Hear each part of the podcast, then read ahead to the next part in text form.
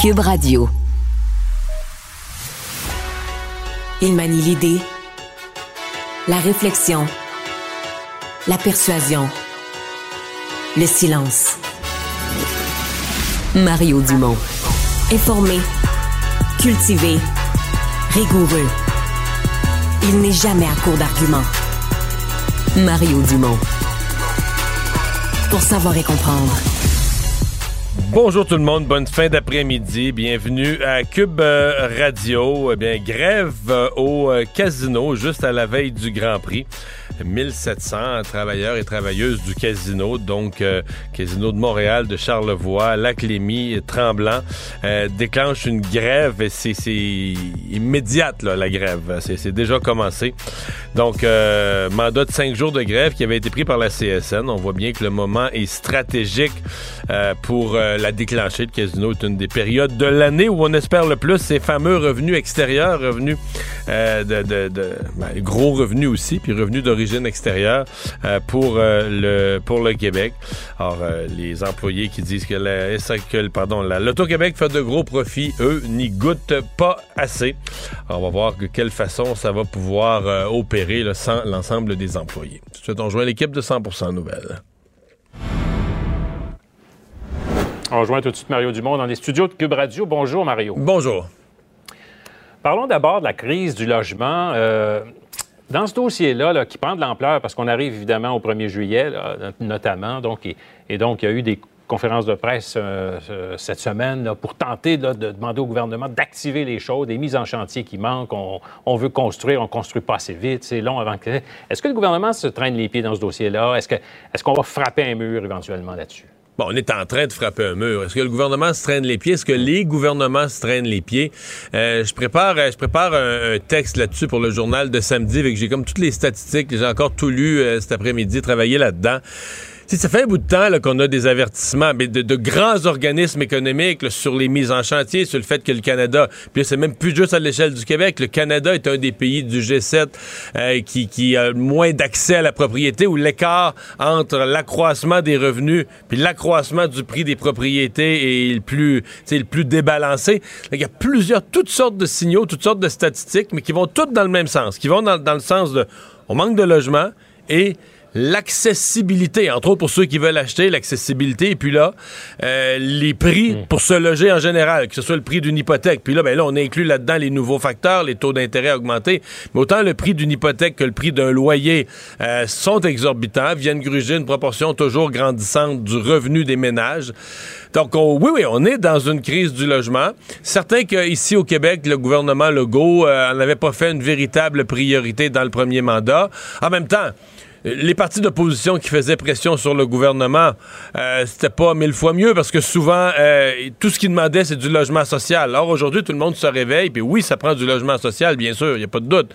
Mais c'est bien plus grave que ça. Je veux dire, il faut du logement pour la classe moyenne, il faut du logement, il faut un ensemble, il faut du logement pour l'ensemble des besoins, de telle sorte que la pression sur les prix va baisser un peu. La pression sur les prix, elle est liée à un déséquilibre terrible entre l'offre et la demande. Il n'y a plus assez d'offres.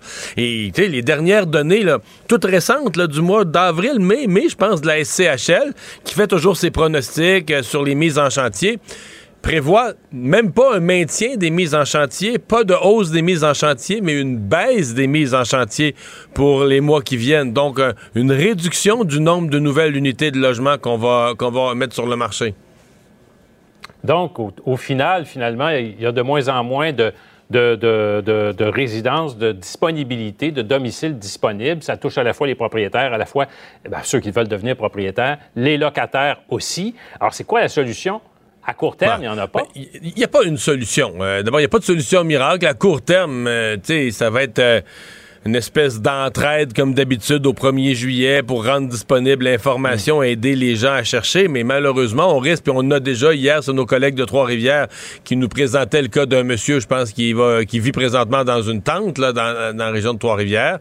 On risque d'avoir d'autres exemples comme ça, malheureusement. Mais à terme, tous les gouvernements vont devoir s'en mêler. Le fédéral va devoir faire davantage. Euh, le gouvernement du Québec va devoir avoir un plan là-dessus. Mais les municipalités, parce que quand on demande aux constructeurs eux-mêmes, aux gens qui, qui dont c'est le métier de bâtir. Ben, ils disent c'est l'enfer. Euh, le plus bel exemple qu'on a à Montréal, c'est l'hippodrome, l'ancien Blue Bonnet. on pensait, je me souviens d'une époque où on craignait même la corruption. On disait tous les constructeurs, tous les promoteurs immobiliers vont se battre pour mettre la main sur les terrains, ça va être fou. Sylvain, les terrains sont restés sans, sans, sans preneur. Les terrains sont restés là. La mairesse est revenue bredouille de cette espèce d'offre des terrains parce que l'intérêt n'est plus là. Les gens se disent, ah, sais, construire à Montréal, la mairesse va nous mettre toutes sortes de contraintes, puis euh, ça vaut plus la peine. Euh, il y a des villes dans le Grand Montréal, il y a des villes qui ont établi une nouvelle taxe sur les nouvelles unités d'habitation. Tu sais, d'habitude, tu taxes, comme là, on taxe le pétrole ou on taxe des produits qu'on veut, dont on veut restreindre l'utilisation. Là, tu as des villes dans le Grand Montréal qui taxent les nouvelles, pas avec les taxes régulières, la TPS, TVQ, là, une surtaxe sur les nouvelles unités d'habitation qu'on met sur le marché. comment ils ont pensé à ça au conseil municipal? Il y a quelque chose qu'ils n'ont pas vu venir. Ah, c'est une réflexion de l'ensemble des intervenants sur le besoin d'offrir à la population du logement disponible. Puis c'est ajouté, évidemment, au cours des derniers mois, euh, les, les, la location de logements style Airbnb qui enlève en plus de la location des, places hmm. disponibles et, le gouvernement du Canada, de son côté, qui veut hausser les seuils d'immigration. Euh, il va falloir loger ces gens-là. Bref, tous les facteurs sont au rouge et ils s'additionnent un l'autre. C'est le meilleur résumé. Tous les facteurs sont au rouge et donc euh, c'est il n'y a pas un niveau de gouvernement qu'on peut pointer seul du doigt là. Euh, c'est l'ensemble des élus Bon, il y, a quand même une prise de conscience. Là. Euh, hier, les maires des municipalités faisaient une sortie conjointe avec l'Institut de l'urbanisme et les associations de constructeurs. Bon, eux demandaient au gouvernement du Québec d'en faire plus, mais donc on sent quand même que les gens se parlent. Mais tu l'as dit tout à l'heure, tu as mentionné la question du court terme versus le moyen et le long terme. Ben, c'est certain. Est-ce qu'on peut se faire à croire que, est-ce qu'on se peut faire à croire au 15 juin qu'au 1er juillet, il va y avoir beaucoup de, nouvelles unités de logement construites? Mais non. Je veux dire, euh, on est sur une période, de le temps de changer des zonages municipaux, développer des, nouveaux secteurs, faire des plans, construire. On est sur une coupe d'années, au mieux. Oui, ça prend, ça, prend du temps, mais je pense aux gens qui, qui, cherchent un logement pour le 1er juillet et les prix qui sont toujours en hausse aussi pour la location, pas nécessairement facile. Bon, en tout cas, on ne réglera pas évidemment ce dossier-là du jour au lendemain, là, euh, manifestement. Mario, euh, parlons de Mégantic, euh, cette voie, ce tracé finalement qui a été confirmé, un tracé évidemment qui ne fait pas l'affaire, évidemment, de plusieurs personnes qui seront expropriées. Fait c'est pas un dossier qui est terminé, là. Non. Je dois dire que je trouve ça euh, bien triste parce que à force de traîner tout ça, euh, les gouvernements, ben, tu te retrouves aujourd'hui avec une population incroyablement divisée. Là. Euh, quand quand l'affaire est passée en référendum, j'avais fait des entrevues dans mon émission du matin. C'est un peu déchirant parce que d'un côté, les gens de Mégantic qui tiennent toujours, qui sont toujours sous le choc de ce qu'ils ont vécu à l'époque. Mais les gens des municipalités voisines qui disent, ben là, nous, c'est bien beau ce nouveau tracé, on n'a pas vraiment été consultés. dans certains cas, on coupe des terres. Euh, des gens auront plus accès à une portion de leur terre parce que ça va être coupé. Euh, bon, il y, a des gens qui s'inquiètent parce que on va creuser des tranchées pour essayer d'éviter les dénivelés. On va creuser des tranchées. Il y en a qui s'inquiètent qu'on aille jusqu'à la nappe phréatique, qu'on gage des sources d'eau. Euh, il y a vraiment beaucoup de préoccupations. Et donc, tu as une population, tu as trois villages voisins, Mégantic puis ces deux, euh, deux voisines, là, où c'est euh, très, très, très divisé. Alors, c'est comme, euh, tu dis, OK, c'était pas assez le gâchis d'il y a dix ans. C'est comme un, comme un deuxième gâchis. Bon, on peut dire, en fait pas d'omelette sans casser des œufs, on veut contourner, on va contourner. Puis, mais en même temps, est-ce qu'on aurait pu mieux faire? Est-ce qu'on aurait pu faire, euh, d'abord faire plus vite, comme on dit, battre le fer quand il est chaud, quand les événements venaient d'arriver, asseoir les gens plus rapidement, ça a traîné, c'est incroyable. On a attendu après le ministre, à l'époque, le ministre Garneau, ça a traîné, traîné, traîné. Donc, il je trouve qu'il y a un côté vraiment triste de voir ça. Alors, sauf que, bon, le, gouvernement s'est engagé. Euh, la mairesse de euh, Lac-Mégantic, la, municipalité de Lac-Mégantic est toujours commise. Ce projet doit se faire. Et donc, on est rendu à l'étape des, euh, des expropriations, mais on risque de... Bon, je sais que les, gens qui veulent pas être expropriés se sont déjà pris des avocats, puis on, s'embarque dans quelque chose. Quelle affaire, en 10 ans. Ça fait depuis 10 ans quand ben, même. On a eu le temps de faire un film avec ça. C'est ça. Mais Sylvain, tu sais, la, phrase « tout ce qui traîne se salit » s'applique à la façon dont les gouvernements ont géré ça quand même. Là. Hmm. Une autre euh, gestion, évidemment, qui euh, est un peu catastrophique pour beaucoup de familles, le cimetière Notre-Dame-des-Neiges, qui finalement pourrait rouvrir. Là, on parle d'une entente de principe qui sera probablement entérinée cette semaine par le syndicat. Ça fait décembre 2018 que le conflit, que la convention est, est échue. Le ministre du Travail, je suppose que c'est son rôle à lui d'être toujours positif, mais dans son message, félicitations au parti. Parce que pour le commun des mortels, pour les gens qui ont des, euh, des proches euh, enterrés là ou qui en ont eu à inhumer au, mm. cours des, euh, au cours des années, on, serait, on aurait plus écrit enfin que félicitations au parti.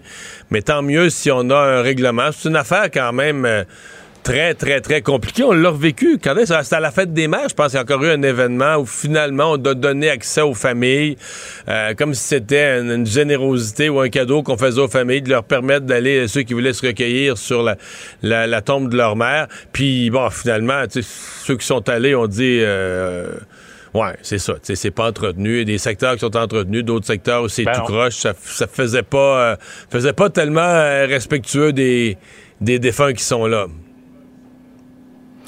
Donc, c'est une situation qui va peut-être se régler. On verra bien. Ben, en tout cas, ça fait cinq ans, ce conflit de travail-là. Puis, bon, euh, ils sont en grève depuis euh, pas tout à fait un an quand même. Mais pour les familles, on m'a dit que l'état du, cimetière est complètement euh, en, défait. Oui, puis il y a eu les branches, il y a eu les branches du verglas qui n'étaient pas ramassées. Puis, donc, espérons, croisons-nous les doigts que le plus sombre soit passé. Mario Dumont, merci. Au revoir.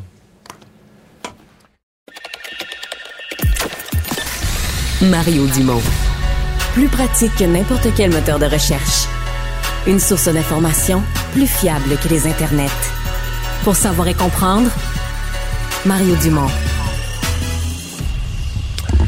Bonjour Florence. Salut Mario. Euh, c'était aujourd'hui les funérailles du mafieux Francesco Del Basso euh, qui a été assassiné. Et bon, euh, il s'est passé des choses quand même autour du salon funéraire hier soir et des funérailles aujourd'hui. Ouais, ce qui retient l'attention, c'est les grosses pointures des Hells Angels qui étaient présentes hier soir puis aujourd'hui euh, aux funérailles. Aujourd'hui à l'église, il y avait Martin Robert qui est un membre des Hells, en fait on peut dire le membre le plus influent au Canada qui était là avec sa femme Annie Arbic. Annie Arbic qui est la fille de la reine de, de Kanesatake, la, la narcotrafiquante qu'on a parlé abondamment dans l'actualité récemment. Il y avait moins de 100 personnes qui étaient réunies à l'église aujourd'hui et hier, Michel Lamontagne, membre des Hells du chapitre de Montréal, est allé offrir ses condoléances à la famille de Francesco Del Balso.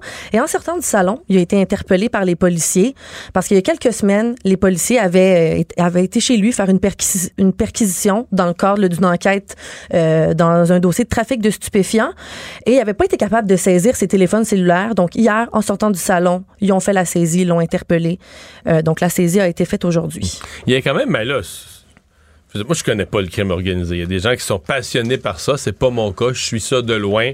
Euh, mais il me semble qu'il y avait eu quand même quelques articles sur le fait que peut-être que c'était les Hells qui l'avaient piégé. C'est la théorie de la, police toujours aujourd'hui. Ouais, c'est ça, qui a été relayé par quelques journalistes spécialisés dans le domaine. Et là, tu dis, OK, les Hells... Euh, Viennent pleurer sur sa tombe, c'est ça, c'est assez étonnant. Je doute pas que ce soit des gens très religieux puis que, peu importe les circonstances du décès, tiennent à aller se recueillir, là. Mais ça fait... Je pensais que tu allais dire assez empathique. non, non, mais c'est comme un, comme un point d'interrogation sur qu'est-ce qui se passe vraiment. Mais je suppose que... Écoute, ça devait être plein de policiers aux abords avec des appareils photo, puis qui surveillaient qui y avait là, puis qu'est-ce qu'il y a, puis qui parlait à qui. C'est toujours ça quand ils se réunissent. Là. Les policiers en profitent pour faire du, faire des séances de photos de famille. Il ne mord pas à l'hameçon des fausses nouvelles. Mario Dumont a de vraies bonnes sources. Ça a été un des sujets euh, très, très forts autour de son entrée en fonction comme chef de police de Montréal, la violence par arme à feu. Et euh, donc ce matin, euh, alors qu'on attend les chiffres, mais le journal a déjà obtenu un peu en exclusivité une bonne partie des chiffres sur le bilan de la criminalité, bilan 2022 de la criminalité à Montréal. Mais ce matin, à la veille de l'été, le chef de police de Montréal a tenu à faire le point, un peu un portrait de situation, où on en est à l'heure actuelle, où il en est, lui, dans son plan d'action euh, par rapport à la lutte contre la criminalité armée. Il est avec nous pour en discuter. Fadi Daguerre, directeur du service de police de la ville de Montréal. Bonjour, Monsieur Daguerre. Bonjour, M. Dumont. Euh, vous avez euh, parlé ce matin, chiffre à l'appui, d'un début d'année 2023 qui serait mieux, mieux ou moins pire que ce qu'on a connu l'année dernière? Oui, exactement. Mieux ou moins pire.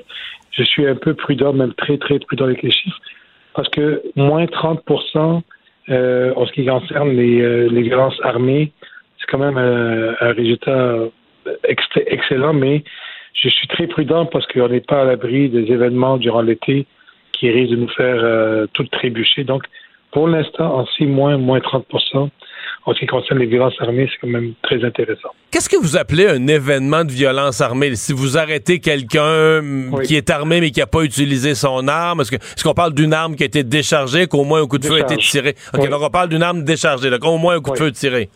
Exemple, de, exemple concret, pour l'instant, on a eu 40 événements de décharge d'armes à feu et en 2022, on en a eu à la même date, même, mois, du 1er janvier au, 31 mai, 58. Donc, on est passé de 58 à 40 décharges, 16 tentatives de meurtre avec des armes à feu comparativement à 20 à même période et 3 meurtres commis à l'aide d'une arme à feu comparativement à 6 à la même période. Donc, on est environ dans les 30 de moins. Donc, mais puis tous les chiffres sont en baisse. Oui, oui, au niveau de tout ce qui est la violence armée, mm. ils sont vraiment en baisse. Mais encore là, il y a eu des frappes stratégiques que nous avons faites au mois d'avril, donc les personnes sont incarcérées.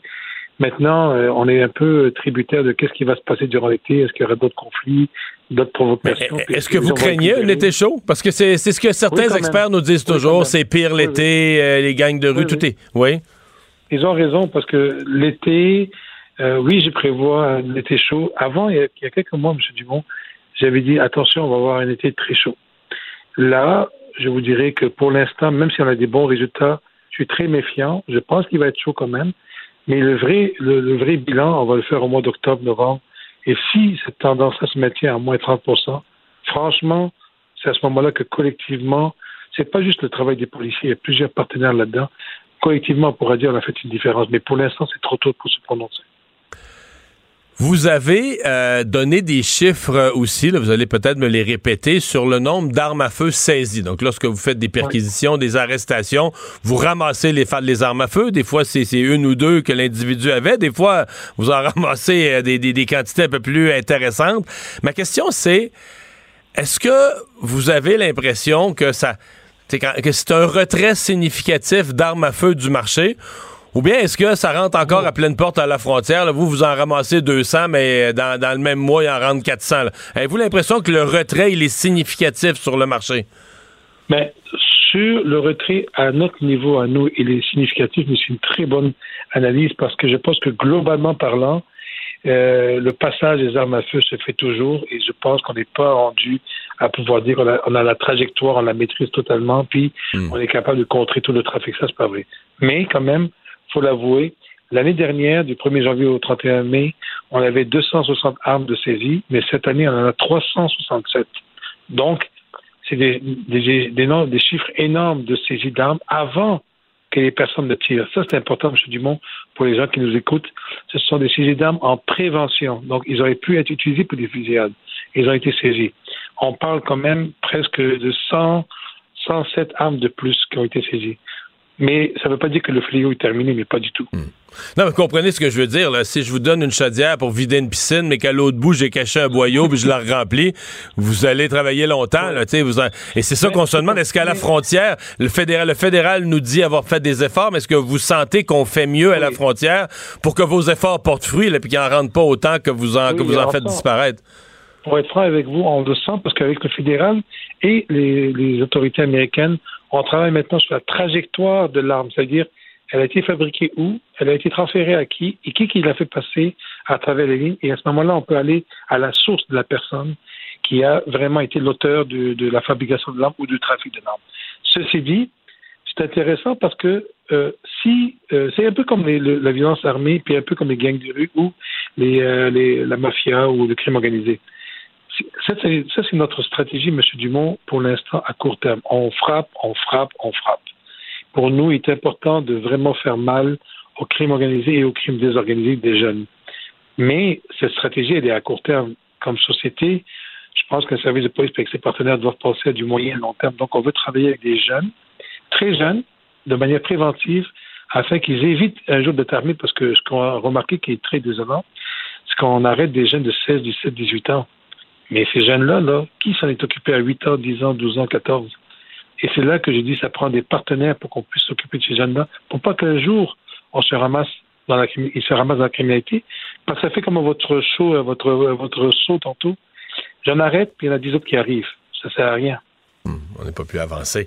Euh, non. Ce qui frappe le public, Peut-être parce que les gens se souviennent pas. Peut-être qu'on oublie ce qui a existé dans les années 70, 80, 90 et autres. Mais ce qui frappe quand même le public ces années-ci, c'est l'espèce de sans-gêne avec lesquels euh, les, les, crimes par arme à feu, puis des crimes liés aux crimes organisés, là, se commettent, mais en plein jour, sur la rue, le trottoir, un stationnement de, de, commerce, de, de, de, gymnase, tu sais, les, les, des, des, crimes qui se commettent où tu dis, ouais, là, t'as peu, là, une balle, on comprend que ce sont des gens qui se visent entre eux, là, qui ont une cible précise, mais une balle perdue, ricochet, on est dans des endroits très publics où il y a de la circulation euh, d'autres personnes.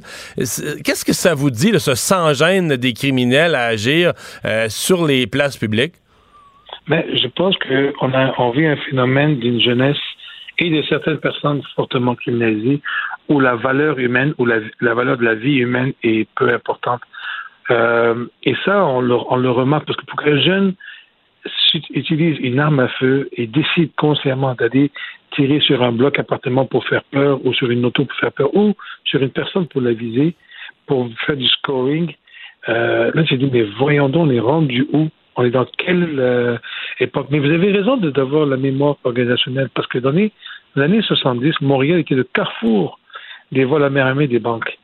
Et euh, on, écrit sur nos plaques au Québec, je me souviens, mais il faut se souvenir que ça a été ça, et on a vécu des grandes accalmies au niveau, au niveau des, armes à feu. Bon, maintenant, il y a un aspect désorganisé, mais encore une fois, avec les stratégies qu'on a mis en place, autant la, police de Montréal, Laval, Longueuil, puis la Centaure avec la SQ, je pense qu'on est en train de toucher, on est en train de cibler des suspects bien précis, et eux, si on arrive à les arrêter à long terme, on pourrait vivre une accalmie, mais effectivement, il y a une banalisation de l'arme à feu, banalisation de la, décharge, et on dirait que les personnes s'en foutent. Mais c'est à nous de faire en sorte, avec le DPCP, puis avec la Cour, que ces personnes aient des sentences exemplaires. Hmm.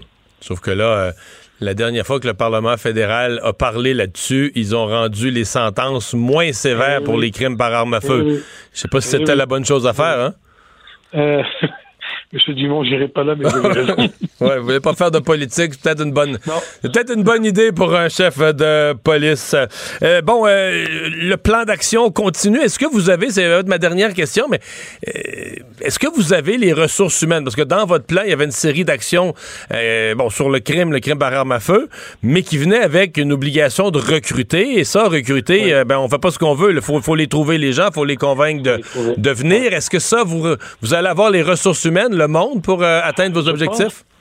je pense qu'en 2023, je vais être franc avec vous et transparent, on essaye de d'arrache-pied d'avoir environ 300 à 310 policiers. On pense qu'on va avoir peut-être ce chiffre-là ou des difficultés à avoir, je ne sais pas encore. Par contre, 2024, j'ai l'impression qu'on va avoir une meilleure euh, cohorte de recrutement, mais on est extrêmement, extrêmement agressif avec la nouvelle convention collective qu'on a signée grâce à l'effort de la ville de Montréal et en plus de l'aide du ministère de la Sécurité publique avec euh, des millions pour recruter des personnes au niveau de la violence armée. On a les outils pour y arriver. Le problème, vous avez raison, c'est trouver les recrues et qui restent chez nous. Parce que parfois on en trouve, puis ils nous quittent. Et ça, c'est le grand euh, défi. Fadi Daguerre, merci d'avoir été avec nous. Ça fait plaisir. Au revoir, le chef de police de la ville de Montréal. Francis Gosselin. Économiste. Tout ça, ils l'ont échappé. Consultant. C'est quand même pas une petite affaire. Auteur. C'est moins politiquement populaire. Francis Gosselin, pour savoir et comprendre l'économie. Bonjour Francis. Bonjour Francis. Évidemment, Francis ne m'entend pas. Je le vois sur notre écran. Euh, Francis, euh, est-ce que tu m'entends? Bon, on me dit qu'on va rétablir la communication autrement. Euh, ben, le premier sujet, je, vais l'introduire. Le premier sujet dont Francis veut nous parler, c'est cette grève euh, qui est déclenchée au casino de Montréal. Les employés, en fait, 1700 travailleuses et travailleurs euh, du casino qui viennent de déclencher une grève à tout un moment, la veille du Grand Prix du Canada. Est-ce que Francis est là? Bonjour, Francis. Salut, Mario. Excuse-moi. Ouais, alors, grève des employés du casino est tout un moment choisi. Ouais, ben évidemment, Mario, euh, tu sais, les grèves ne sont efficaces qu'à la hauteur de la perturbation qu'elles engendrent. Euh, le casino se situe évidemment dans une position euh, extraordinairement privilégiée en plein cœur du Grand Prix de Formule 1 qui commence euh, demain matin avec les essais libres.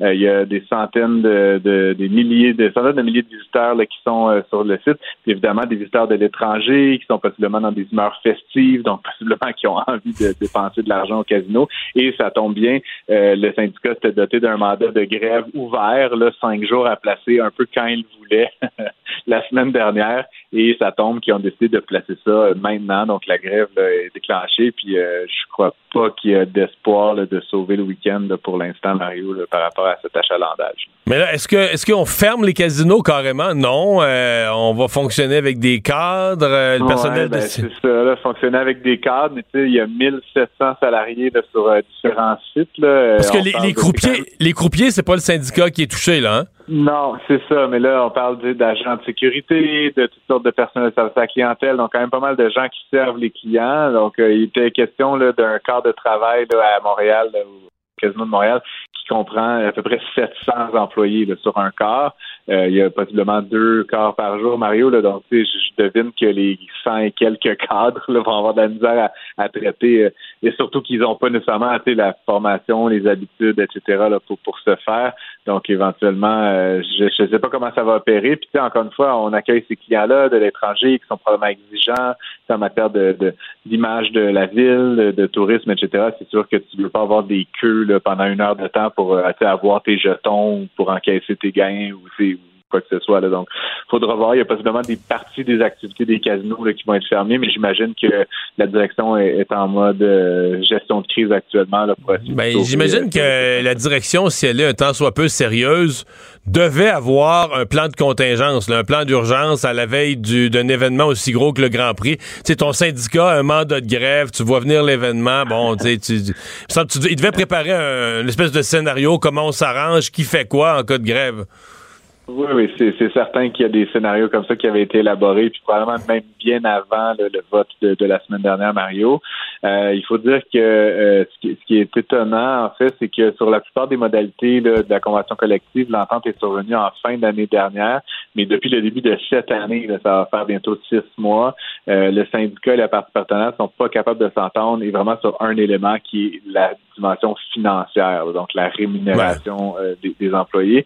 ce qui est un peu malhabile, si tu parles de stratégie de la direction, ben, tu l'as vu, on en a parlé la semaine dernière, mais tu sais, pendant ce temps-là, la direction annonce des profits records, une augmentation de 30 quelques pourcents pour le, président euh, qui, qui gagne maintenant 130 000 dollars de plus, de plus par année.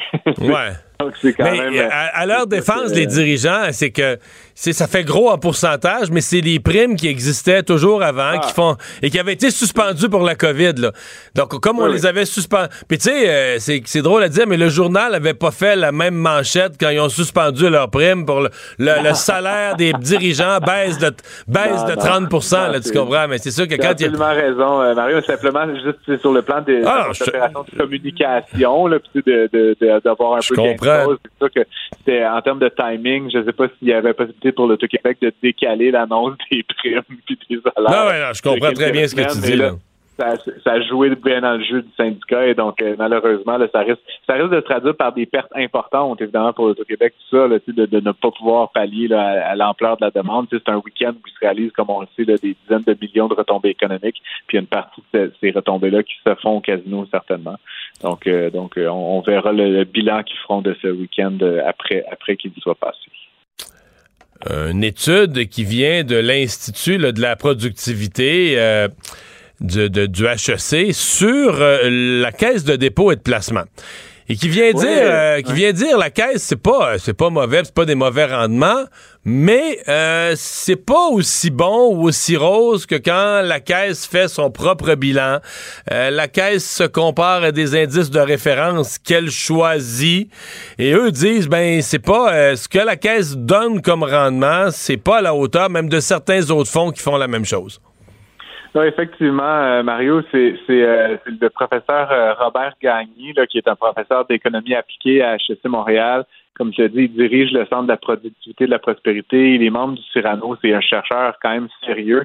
Euh, et il publie donc cette étude qui dit qu'en fait, la Caisse de dépôt, euh, ben, elle dit plein de choses d'études, mais la Caisse de dépôt, à chaque fois qu'elle publie ses résultats, elle parle de cet indice de référence. Puis, on en a déjà parlé ensemble. Puis généralement, l'impression que ça donne, c'est que la Caisse excède là, quasiment chaque fois son indice de référence. Et donc, euh, même quand elle perd de l'argent ou qu'elle fait moins bien que certains autres euh, organismes, par rapport à toujours cette fameuse indice, elle, elle fait bien. Et donc, ce que dit euh, le professeur Gagné, en fait, c'est que si, on, si, si lui, il s'est bâti un indice de référence, il dit en fait que laisser la caisse déterminer son propre indice de référence, c'est comme laisser un élève corriger son propre examen. C'est ça qu'il va, il va être un peu lousse sur le crayon rouge, probablement.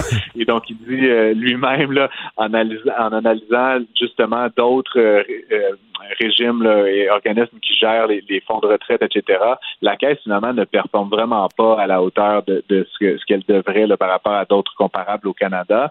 Euh, puis, qui est un petit peu presque provocateur, Mario, c'est qu'on aurait très bien pu, là, les déposants, mettre de l'argent dans des, des indices boursiers, là, dans des fonds indiciels, c'est-à-dire où il n'y a pas de gestion active, où finalement il n'y a pas vraiment de CDPQ, et on aurait fait un meilleur rendement. ce, qui est, ce quand même fou, là, un organisme qui embauche. Mais ça, euh, je, je, je, veux pas être plate, là, euh, Francis, mais sais, toute l'industrie, c'est quelque chose qui terrorise toute l'industrie des finances personnelles puis du placement, Mm. des gens qui se font payer puis qui se prennent des frais pour dire, tu sais, je planifie votre retraite puis tout ça, puis qui arrivent même pas à donner le rendement de si t'avais acheté l'indice. là. C'est plein, c'est plein, plein, plein, plein. Effectivement. Et donc, euh, c'est intéressant, Mario, de, de regarder ça. Je sais pas j'ai pas vu là, dans les différents médias québécois. Ah, moi, j'ai eu des, j'ai eu des contacts. Je peux dire qu'à la caisse, on est extrêmement maussade de cette sortie. On la prend pas, on la prend pas vraiment au sérieux et surtout, on n'en revient pas qu'avant de publier, on n'est pas, on soit pas allé rencontrer les gens de la caisse pour confronter les chiffres, avoir des réponses. euh. Mais moi, Ouais. je, je trouve pas que l'étude est parfaitement vraie, mais je trouve qu'elle soulève des bonnes questions. Puis je trouve que c'est correct qu'une grosse institution comme la caisse, une fois de temps en temps, qui ait minimalement, tu sais, on vante la caisse. Puis je pense que globalement, c'est une fierté pour les Québécois. Mais tu sais, toute organisation a besoin d'être surveillée, brassée, questionnée. Puis euh, c'est parfait ça. Euh, tout à fait. Comme je te dis, Mario, je te, je te partage là, bêtement les résultats. Puis il y a peut-être un truc que j'aimerais mentionner, puis le rapport le souligne également. C'est la Caisse, elle a un rôle, oui, de, de, de rentabiliser évidemment l'épargne des, des Québécois là, à travers différents déposants, mais elle a aussi un double mandat qui est celui de réinvestir une partie des actifs sous gestion dans l'économie québécoise. Puis au moins sur ce plan-là, le professeur Gagné euh, dit dit que la CDPQ fait très bien. Ouais. Sa- sa, mission d'équilibrage entre de l'investissement dans différentes euh, types de, de catégories d'actifs et de l'investissement local ici au Québec. Elle réalise très bien cette mission-là. Euh, ça ajoute possiblement un petit peu à la complexité de la gestion là, de centaines de milliards de dollars. Ça explique peut-être une partie de cette sous-performance-là qu'il euh, qu'il semble observer. Mais Francis, euh, mettons dans les 15-20 dernières années, on va se dire la vérité. Pour que la caisse ait fait des rendements là, débiles, des rendements qui nous permettraient de dire régime de rente, ha! on va augmenter les paiements pour tout le monde. Si la caisse avait investi euh, follement dans Amazon, Google, Meta, le Facebook, euh, non mais Apple, non mais mais là, est-ce qu'on serait content de ça? Est-ce qu'au Québec il y aurait eu un scandale de dire mais ça n'a pas de bon sens, on chiale contre les géants du web, mais la caisse a mis, fait que tu sais, bon, je pense que la caisse en a dans ses portefeuilles de tout ce que je viens de nommer, mais l'économie est est en train de se concentrer. Des organisations comme ça, dans quelques années, euh, deviennent gigantesques. Puis c'est, là qu'a été la croissance. Fait qu'est-ce qu'on attend de la caisse de dépôt qu'elle, qu'elle fasse juste profiter de cette croissance-là ou on attend quand même une diversification, qu'elle investisse dans l'économie du Québec? Je trouve qu'il y a une question quand même euh, là-dedans. là. Euh, tout à fait, Mario. Puis on en a déjà parlé, mais se rajoute à cette complexité-là euh, la nouvelle tendance qui, qui consiste à ajouter des paramètres ESG. Puis comme tu sais, on en a parlé déjà, le, le désinvestissement de la caisse, par exemple, dans les, entreprises, les services pétroliers, il a fait souffrir à quelque part. Puis, pour le meilleur et pour le pire, on, on bien ce qu'on veut, mais, mais à quelque part, c'est certain qu'il y a une dimension qui est pas juste quantitative en matière de rendement, mais qui est aussi qualitative, puis qui a, qu'il y a un volet politique qui se rajoute à ça. Ben, évidemment, forcément, ça, ça, ça consiste à des pressions là, qui changent un petit peu son comportement, certainement. Francis, merci beaucoup. À demain. T'en prie, à Au demain. revoir. Mario Dumont. Une mémoire infaillible. Impossible de lui en passer une petite vite. l'exercice lui-même Mario Dumont. va faire sortir plus de vérité sur ce qui s'est véritablement passé à ce moment-là. Gérez donc ça, s'il vous plaît. Isabelle Maréchal. Mais c'est parce qu'à un moment donné, si on paye pas tout de suite, on va payer tout à l'heure. La rencontre, Maréchal Dumont. Bonjour Isabelle. Allô, Mario. Alors, tu t'intéresses euh, aux euh, espèces de campagne de non-diffusion des, de, de l'information, des nouvelles euh, des médias canadiens qui est orchestrée par Meta euh, pour répliquer à la volonté du gouvernement canadien de leur faire payer pour le contenu des, des nouvelles, mais Oui. de leur faire payer le contenu des nouvelles, pardon. Mais là, tu t'y intéresses du point de vue des citoyens. Qu'est-ce qu'on peut faire? Qu'est-ce qu'on peut pas faire? Et Qu'est-ce que nos gouvernements peuvent faire pour répliquer? Exactement. Puis finalement, la question euh, ultime, c'est et si on en venait à boycotter Facebook finalement et autres Google? Euh, et, et, et, et- donc, si on se pose cette question-là, ça nous ramène à la place que prennent ces réseaux sociaux, ces plateformes dans nos vies.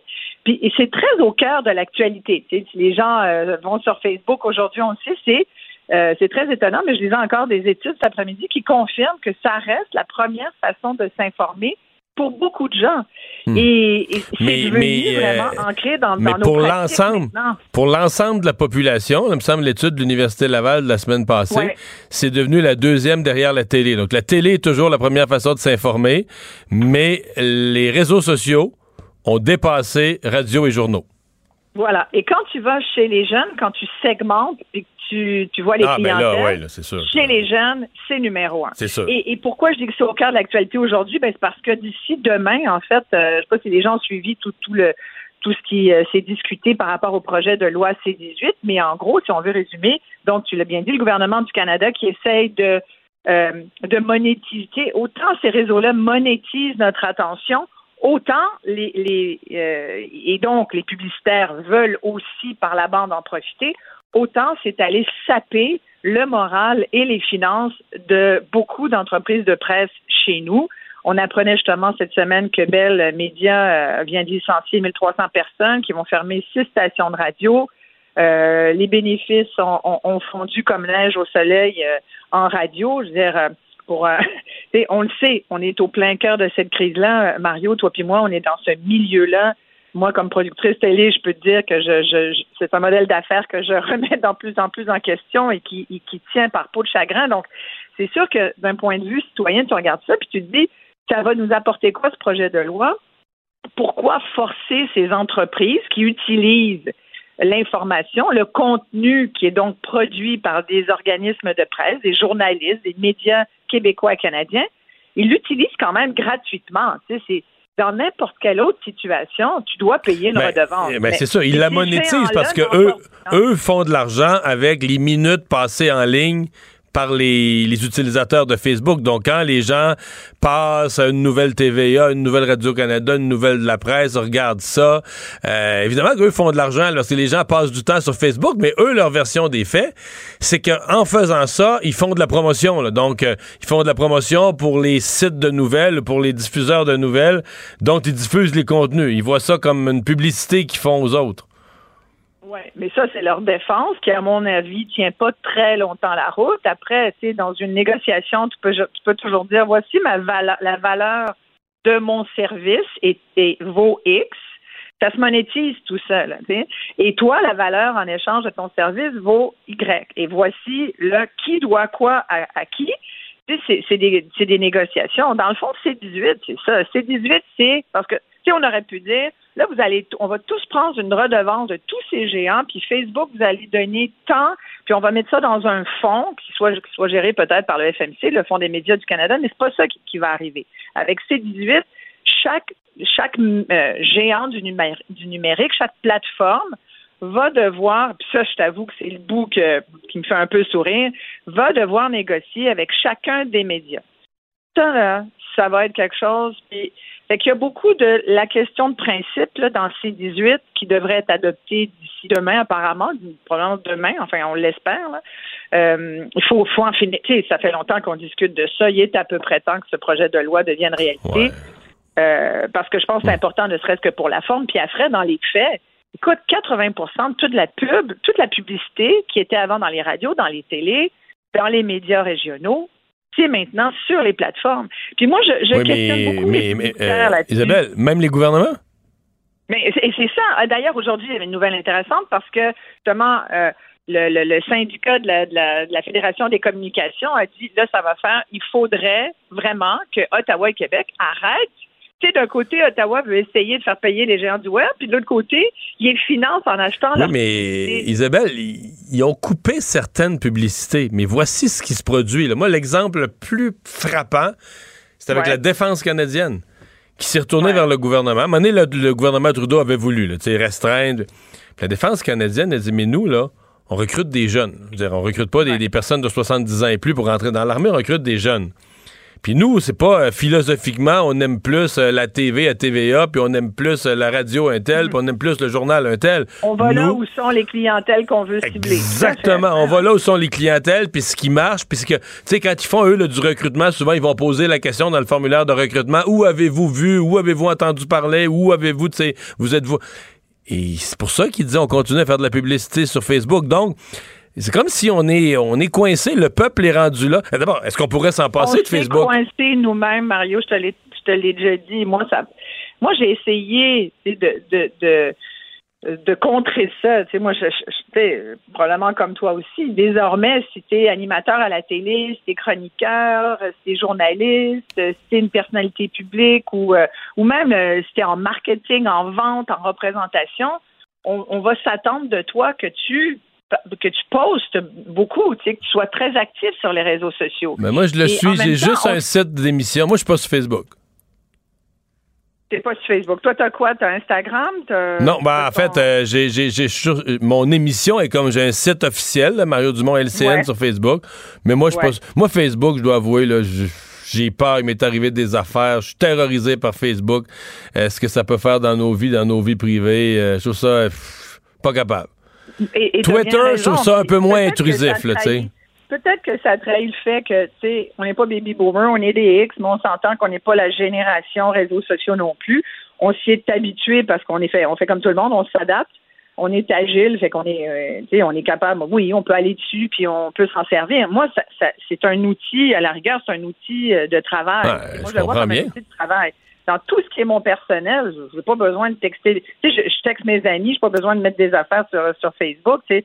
Moi, je me force vraiment pour des fois, parce que Facebook me dit Ah, ça fait longtemps que tu n'as pas publié, Isabelle, ça serait bon que tu le fasses. Là, je dis Ah oui, c'est vrai, il faut que je le fasse. tu sais, Mais, mais, mais, mais les jeunes, eux, c'est un c'est devenu euh, au- c'est devenu au, au cœur de leur vie. Et c'est, complètement. regardais une étude qui a été réalisée il n'y a pas très longtemps. Les chercheurs s'intéressent vraiment à, à l'impact de ces réseaux sociaux et ils ont choisi Facebook, entre autres, comme sujet d'étude pour voir un peu c'est quoi c'est quoi l'aspect santé mentale, tu sais, parce qu'on en parle beaucoup. Et là, il y a une étude scientifique qui a conclu que finalement, ceux qui avaient quitté Facebook étaient beaucoup moins déprimés que ceux qui y étaient encore, même si, toutefois, la, contre-histoire de ça, c'est qu'ils disent euh, une fois que, tu sais, ils les ont privés de Facebook pendant une semaine. Comme, dire, mon Dieu, c'est pas tant que ça. Sans dit long. Sans dit long. On parle de. dit Ah oui, on parle d'une expérience énorme, horrible. C'est on a coupé les gens de Facebook pendant une semaine. de ma vie sans Facebook, je, je meurs. tu sais, Imagine. Mais il y en a pour qui c'est vraiment une privation. Il parlait de privation. Et il paraît qu'il y en a même qui ont dit, euh, d'abord, premièrement, ils se sont rendus compte que ça les avait vraiment considérablement coupés de l'information.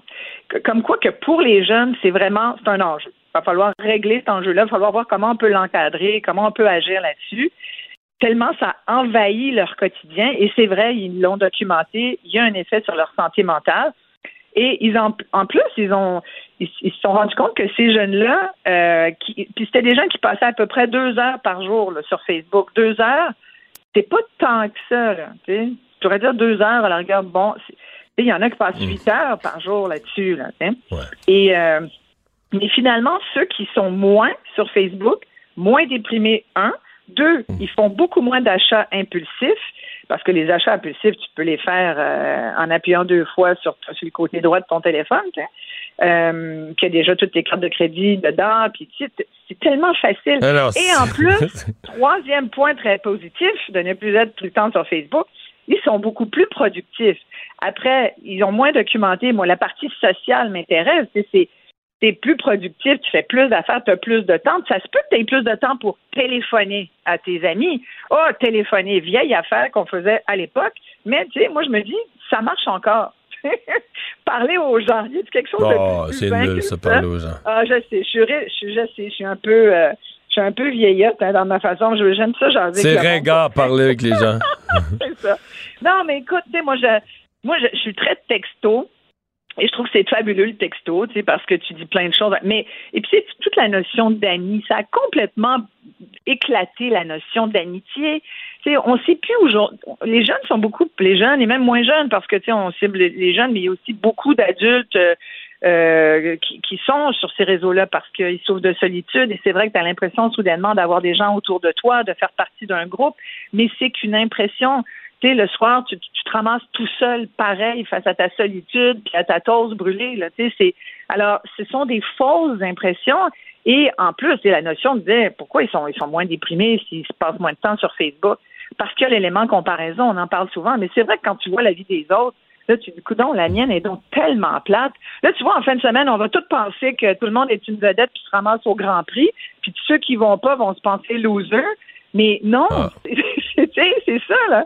Alors, t'as as, l'impression d'être rejet, là, si t'es euh, si t'es pas dans, entre guillemets, Non, dans la gang, qui a plein d'amis, Mais- mais, ce n'est- c'est pas vrai, c'est tout faux.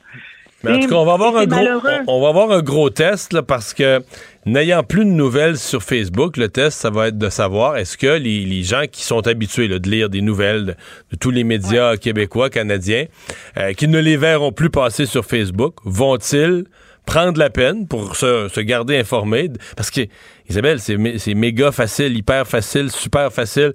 Tu vas sur TVA Nouvelles, tu vas sur l'application ou sur le site, tu vas sur Radio-Canada, tu vas sur la presse, tu vas sur globeandmail.com. C'est-à-dire, Ouais. est-ce que les gens vont le faire? Est-ce que les gens vont se dire... Et, et en passant, si tu vas sur le site, plutôt d'être l'algorithme de Facebook qui décide à ta place, OK, sur TVA Nouvelles, il y a 20 nouvelles, là, je t'en monte une. Mais c'est toi-même qui vas voir l'ensemble des titres de nouvelles et qui va pouvoir choisir. Est-ce que les gens Moi- vont faire cette évolution ou est-ce qu'ils sont vraiment esclaves des réseaux sociaux? On va le savoir. Et, mais, et, et là, moi, je t'avoue, il y, a, il y a plusieurs choses dans ce que tu dis qui sont vraiment intéressantes. C'est que, un, tu as raison. Euh, c'est une belle occasion, je trouve, pour, euh, pour des groupes de médias d'ici, de chez nous, québécois et canadiens, de prendre la pole position là-dessus puis dire OK. Tu sais, on a déjà pensé à un Facebook euh, québécois. On pourrait avoir une plateforme euh, qui concentre euh, les nouvelles d'ici. Pourquoi s'attendre à ce que les autres le fassent si les autres nous font du chantage, qu'il faut continuer de payer ou qu'ils utilisent notre contenu gratuitement sous prétexte qu'ils font de la pub? Non. Alors pourquoi ne pas le faire? Puis à ce moment-là, ça deviendrait comme un pote. Puis c'est une espèce de consortium de médias pour contrer ce géant. Donc, ça serait donc, ça deviendrait une espèce de petit géant, si tu veux. C'est tellement immense maintenant Facebook, c'est maintenant Meta contre. Ils sont, ils sont partout sur la planète. C'est sûr que nous, ça serait, on serait un grain de sable, mais c'est un grain de sable quand même. Tu sais, il en prend juste un dans un engrenage pour faire dérailler les choses. Effectivement. Moi, je trouve que. Puis tu me demanderais, moi, comme citoyenne, veux-tu payer pour ça? Moi, je dis oui. Tu vois, parce que je, il y a comme une, une il y aurait comme une espèce de, de, de nationalisme de l'information, tu vois. On retient ça. Mais- Oui, merci Isabelle. Merci. Bye bye, à on demain. en parler longuement, là, mais euh, voilà, c'est ce que je voulais dire Au aujourd'hui. revoir. Bye. Maître vulgarisateur, il explique et communique l'inexplicable. Mario Dumont. Un adolescent de 17 ans poignardé. Une autre femme assassinée. Il est visé par des allégations d'inconduite sexuelle. Les formations politiques s'arrachent le vote des familles. Comment faire fructifier votre argent sans risque? Savoir et comprendre les plus récentes nouvelles qui nous touchent. Tout savoir en 24 minutes. Avec Florence Lamoureux et Mario Dumont. En manchette dans cet épisode du 15 juin 2023, la fille de Louise Avon, tuée en 2022 par son conjoint, partage son combat envers le système judiciaire. Grève déclenchée dans tous les casinos du Québec à la veille du Grand Prix de Montréal. Tout savoir en 24 minutes. savoir en 24 minutes. Bonjour, bienvenue à Tout savoir en 24 minutes. Bonjour, Bonjour. Mario. Nouvelle qui vient tout juste de tomber. On n'a pas beaucoup d'informations encore, mais au moins 15 personnes qui ont été tuées dans un accident de la route qui implique un camion semi-remorque et un véhicule de transport adapté sur une autoroute du Manitoba. Ça s'est survenu sur la route euh, transcanadienne près de, de Carberry. Hum, ouais, un accident avec des images sont effroyables. 15 Je morts. comprends. auto- euh, transport adapté, dans notre langage, nous au Québec, c'est un autobus de personnes handicapées ou de personnes qui ont besoin d'un transport spécial. Euh, je suppose que parce que le camion semi-remorque, techniquement, il y a juste le chauffeur. Là. Donc, c'est, écoute, c'est difficile de ne pas penser à ce qui était survenu il y a quelques années euh, euh, en Saskatchewan, la province voisine. C'était dans cette fois-là dans l'autobus une équipe de hockey, les Broncos de Humboldt, euh, qui était euh, qui était entrée en collision. C'était 15 le, le- le nombre de décès, mon souvenir, c'était 15 aussi, le 15 hockeyeurs, des jeunes évidemment des jeunes hockeyeurs qui étaient décédés dans l'accident. Je me souviens qu'on disait à l'époque, aujourd'hui on n'a aucune information sur l'accident, mais je me souviens qu'on disait à l'époque ce sont de très longues, la transcanadienne dans l'ouest, de très longues routes tu sais, toujours pareil, avec euh, des grands, grands bouts qui a pas d'arrêt. Puis à un moment donné, si tu traverses une route transversale ou un village, tu passes quelque chose. Et donc, euh, ça, ça augmente, semble-t-il, le risque. À un moment donné, le camion est sur son air d'aller, il arrête jamais, il n'y a Mhm. jamais de lumière, jamais de, de, de stop. Et, et bon, qu'est-ce qui est arrivé ici? Là? On a, 15 on- personnes, on ouais, on espère que le- Mais le ouais, ouais, bilan c'est va pas un énorme accident. Ouais, Est-ce que le bilan pourrait s'alourdir? Je suppose que les autorités continuent à évaluer cette, euh, cette scène. C'était les funérailles aujourd'hui, Mario, du mafieux Francesco Del Balso, ancien membre influent de la mafia qui a été abattu par balle la semaine passée. Beaucoup de surveillance policière sur place. Je vais vous rappeler c'est qui là rapidement. Le mafieux. beaucoup de surveillance policière, dont certains, d'après moi, avaient leurs appareils photo. Parce que la, Ouais, rumeur aussi. veut, la rumeur veut que les spécialistes du crime organisé, chaque fois qu'il y a un rassemblement qui amène du monde du crime organisé, ils aiment bien faire des photos de famille, comme dans un mariage. Surtout qu'il y avait des grosses pointures qui étaient Oui, qui présentes au là, salon ouais. hier, puis aussi euh, qui étaient là cet après-midi. Euh, c'est assez rare qu'il y ait des membres des, des Hells Angels qui vont se présenter à des funérailles comme ça. C'était à l'église? Oui, aujourd'hui, c'était à l'église. On a vu Martin Robert, justement, il y a des photos qui ont, qui ont circulé. Membre des Hells le plus influent au Canada, qui était là avec sa femme, Annie Arbic, qui est la fille de la reine de Kanesatake. Ils sont allés prier. Il y avait environ euh, 100 personnes qui étaient présentes à l'église aujourd'hui. Puis la veille, euh, hier, il y avait Michel Lamontagne, membre des Hells du chapitre de Montréal, qui est allé offrir ses, con- ses condoléances un peu plus en cachette à la famille euh, du mafieux. Mais pour lui, ça a mal tourné, là. Oui, ça a mal tourné. En sortant, les policiers étaient prêts. Ils l'ont intercepté. Pourquoi ils l'ont intercepté? C'est parce qu'il y a quelques semaines, ils ont été faire une perquisition chez lui dans une, une enquête de trafic de stupéfiants. Puis ils n'ont pas été capables de saisir ses téléphones cellulaires. Donc hier, ils étaient prêts à la sortie de, à la sortie du salon. Ils ont fait la saisie de téléphone. Puis euh, c'est ça. Je sais pas y a quelque part dans la stratégie policière cette euh, espèce de message de dire euh, on vous lâche pas là, On vous surveille, Puis c'est ça. puis dès qu'il y a un homme là, là, vous sortez pour aller au salon funéraire, ben il y en a un de la gang qui se fait écœurer, il y en a un de la gang qui se fait Mhm. saisir son cellulaire, mais tu sais l'espèce, puis il y a des perquisitions, il y en a eu à répétition ces dernières semaines. Mais mais l'autre question, celle-là, euh, sincèrement, je, je, je, je pose des questions, je sais même pas. J'avais compris des sources policières de nos journalistes euh, et de journalistes d'autres médias aussi qui ont des sources policières bien placées qu'on pensait que c'était les Hells, ou des, peut-être pas les Hells, mais des Hells qui avaient piégé Del Basso. c'est toujours la théorie de la- des la policiers théorie. à ce jour. Sauf que là, tous ceux-là vont se recueillir et prier, euh, faire brûler des lampions pour euh, le défunt. C'est ça, ils s'en vont se recueillir sur, euh, sur sa tombe, mais en tant que Qu'est-ce qu'on comprend de ça? On c'est a-tu le entre droit les de pas branches, c'est comprendre? c'est Ouais. que, que c'est peut-être euh, quelques-uns d'entre eux qui, qui ont tendu Mais un soit, piège. soit que les policiers se trompent, soit qu'il y a une certaine hypocrisie, soit qu'il y a deux gangs, en tout cas. Mais c'est. Pour nous autres, le commun des mortels qui regardent ça, on trouve ça curieux, mais de toute façon, on regarde le crime organisé en général, puis on trouve ça un peu hors du, du monde réel. La fille de la victime, Louise Avon, qui avait été tuée en 2022 par son conjoint, lance un cri du cœur aujourd'hui. Elle déplore les, les procédures judiciaires complètement déshumanisantes dans le dossier de sa mère, mais aussi elle met en lumière le combat son combat, en fait, pour empêcher l'homme responsable de la mort violente de sa mère d'hériter de son patrimoine. Je vais vous rappeler les événements rapidement. Louise Avon a été tuée par son conjoint en mars 2022, qui l'a poignardé neuf fois.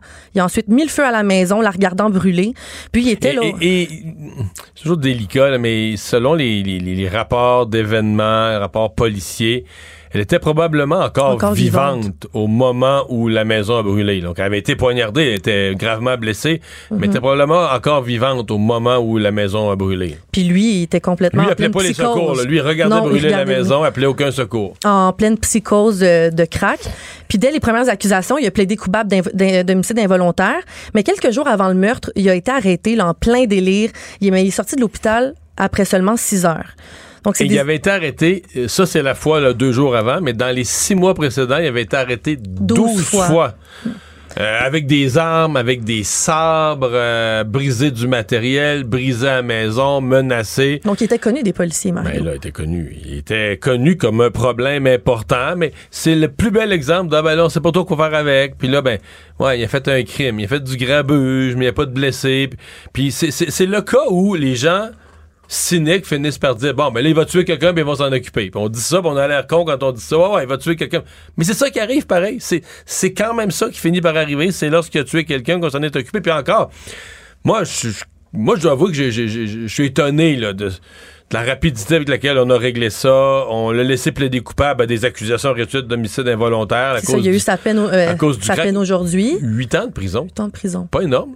Ben, c'est pas énorme. C'est pas beaucoup tué quelqu'un. Pour avoir tué, tué quelqu'un, l'avoir brûlé, l'avoir probablement laissé, l'avoir euh, poignardé, laissé brûler vif. Mais c'était carrément une récidive.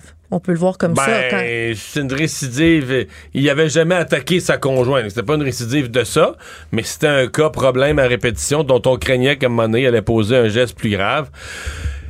Là, par contre, si on en reparle aujourd'hui, c'est vraiment la bataille pour l'héritage. Moi, je, je dois avouer, je suis peut-être. Je, suis pas avocat, hein. Les gens qui pensent, je suis économiste, je suis pas avocat partout. Puis des fois, je pense, je connais quand même pas pire les lois, mais je pensais qu'il existait un principe de droit au Canada par lequel tu ne peux pas bénéficier d'un héritage quand t'es l'assassin. En fait, tu peux pas profiter de, de ton propre crime. C'est ça, Euh, parce que l'ex-con- l'ex-conjoint de Louise qui a été tué, il est en sur ce le- moment, c'est... il est sur le testament. Exactement. avec sa fille. Donc les deux sont sur le testament, donc lui bénéficierait d'une partie importante de l'héritage. Donc en d'autres termes, là, il récolterait le fruit de son meurtre, là. il récolterait l'héritage de son meurtre. C'est complètement c'est complètement sauté. Mais mettons que la fille fait rien, prend pas d'avocat, c'est ça qui serait arrivé là. C'est que là elle a pris un avocat, il y a des démarches possibles pour d'abord elle a, elle a dû faire un an de démarches pour se faire reconnaître elle comme l'exécuteur testamentaire, comme celle qui va s'occuper du dossier. Sinon ça répète lui. Ça répète lui qui soit l'exécuteur testamentaire à partir de la prison. C'est aussi elle, ça lui coûte des frais, là, beaucoup ah, d'argent. euh, des, là, personne ne va dire combien de frais d'avocat, mais des fortunes en frais d'avocat. Et là, il a- après ça, ben, les assurances, les banques, tout le monde dit ben vous, vous n'êtes pas vraiment autorisé là, à, ce qu'on vous donne accès aux assurances vie, à ces comptes de banque. Donc, tout est bloqué. Et trois, là, elle doit refaire toute une autre série. Maintenant, là, elle a été reconnue. Là, elle a gagné la première manche, elle est reconnue comme exécuteur testamentaire, mais elle doit faire toutes les séries de démarches pour le faire exclure. L'avocate me disait ce matin, probablement que tout ça, ça aurait été trois ans de démarche. Donc, elle est en deuil, elle a perdu sa mère et elle en a pour trois ans. Moi, j'appelle ça une victime collatérale. Elle, elle devient victime de ce crime-là parce qu'elle, pendant trois ans, va être dans des démarches judiciaires pour régler cette Elle affaire-là. doit se battre carrément contre le tueur de sa propre Ouais. mère. Qui, lui, euh, s'est pris un avocat parce que lui, s'il y avait. S'il y avait de l'honneur et du cœur, là, il, signerait une décharge, il mettrait fin, il pourrait mettre fin d'une signature, il pourrait mettre fin à toutes les procédures, dire, regarde, moi je renonce, c'est pas, pas à moi cet héritage-là. Mais non, il s'est pris un avocat lui aussi, puis, puis tu sais, tout ça, là, c'est sur la justice, parce que tu dis, OK, si tu as donné homicide, si tu as donné un homicide involontaire, ça veut dire que tu considères que là, il était sur le crack, mais dans le fond, maintenant, il serait repentant. Mais s'il était vraiment repentant, là, il me semble qu'il renoncerait à l'héritage. Il dirait, regarde, moi, je ne mérite pas ça. Ben non. En tout cas, On a, un ça, extrait, on a un extrait, Mario, justement, de ton, de ton entrevue à LCN avec Maître Myriam Lapointe, qui représente la fille de Madame Avon. La première chose qui a dû être faite, c'était une demande pour que Alexandra, là, euh, la fille de Madame Avon, euh, Avon, soit liquidatrice de la succession.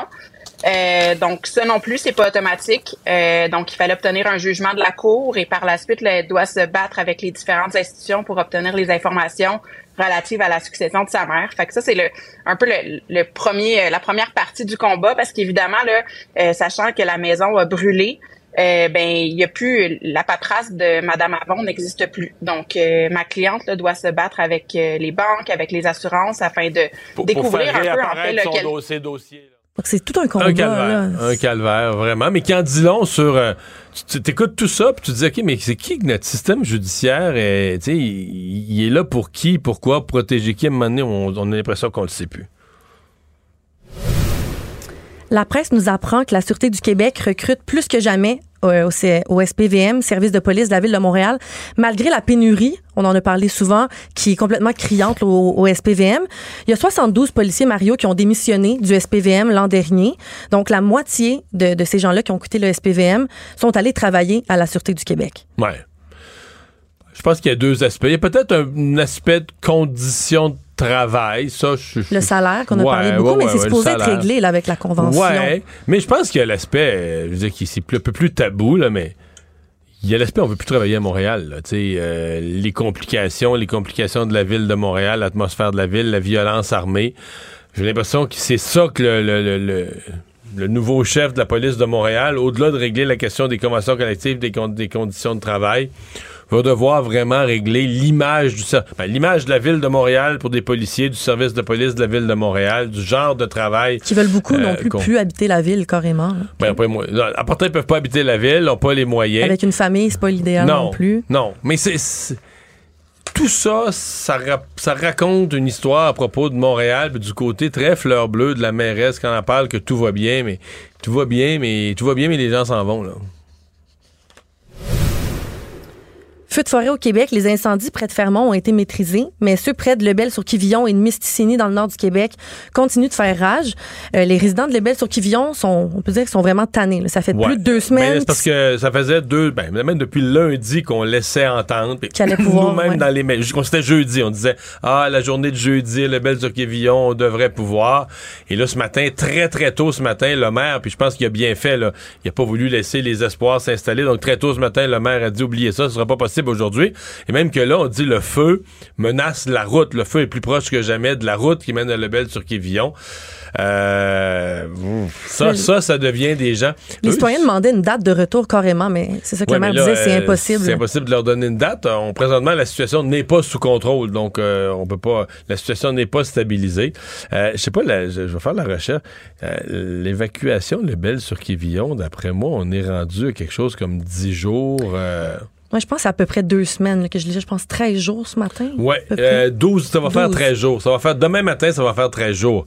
Donc, ça commence à être vraiment long là, pour ceux qui vivent dans un centre Ouais. d'hébergement. Tu sais, la première journée, c'est comme on dit, c'est drôle, tu joues aux cartes, tu te comptes des histoires, là. Mais t'es avec plein d'autres mondes où tout est compliqué, prendre sa douche, chaque repas, tout est compliqué. Au bout d'une couple de semaines, là, t'en auras le pompon, là. C'est moins, euh, c'est moins comique. Puis toujours dans le dossier des feux de forêt, il y a Environnement Canada qui a émis plusieurs avertissements de smog pour plusieurs régions du Québec, la témiscamingue les Laurentides, l'Outaouais. Puis pour ce qui est de la métropole, la santé publique affirme là, que c'est moins pire que, ce qu'il pensait en termes de pire, ouais, un peu moins pire que ce que le ministre Bonardel avait laissé craindre un hier. peu, semer, un peu semer la panique, mais ils, ils disent tout de même qu'ils, recommandent de fermer les fenêtres, d'éviter les activités extérieures. Mario, c'est quand même euh, c'est une grosse fin de semaine qui nous attend, fin de semaine du Grand Prix, le festival euh, Mural, les Franco. Euh, une recommandation d'éviter d'aller dehors. euh. Ouais, en plus, il, si il annonce pas bon, il annonce de la pluie toute la fin de semaine. Donc, je sais pas qu'est-ce que ça va être, Montréal, en fin de semaine. Une fin de semaine de smog, de pluie, et de grandes activités. C'est ça la vie. On va. On devrait passer à travers. Par contre, le, la, le, le- le smog est déjà installé dans le nord, là, dans les hautes Mhm. Laurent- entre les hautes Laurentides, l'Abitibi, là, ils ont déjà une détérioration. de- ben, l'Abitibi, ils l'ont eu depuis quelques jours, là, détérioration de la qualité de l'air assez sentie. Une agente des services correctionnels qui avait livré de la drogue, du tabac, des cellulaires, même des armes à des détenus de la prison Rivière des Prairies à Montréal, a plaidé coupable aujourd'hui en choisissant de passer aux aveux pour s'éviter un procès. Ça fait un bout que cette femme-là faisait ça, puis elle semait le, le- le doute chez certains de ses collègues qui hésitaient à la dénoncer, ils n'étaient pas certains.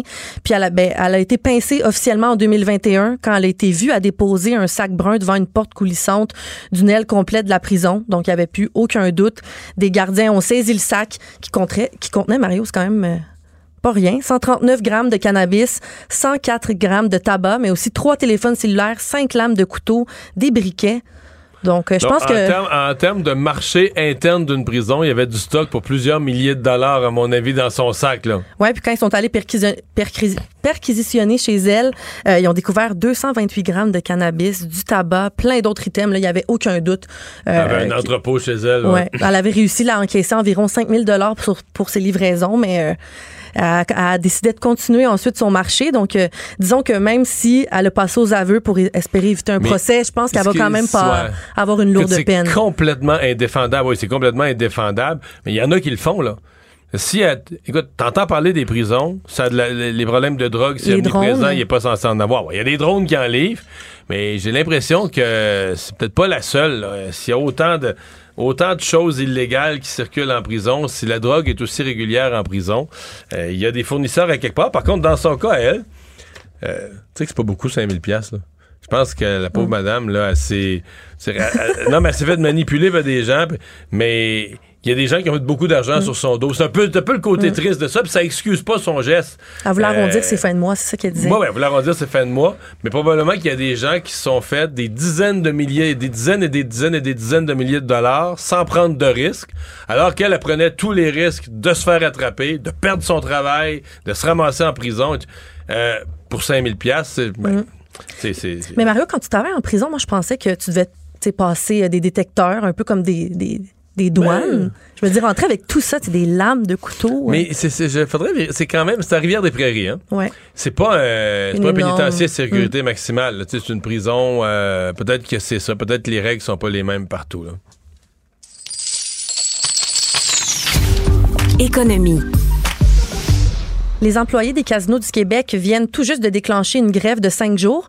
Ça arrive à un très mauvais moment, juste avant la fin de semaine du Grand Prix à Montréal qui commence demain.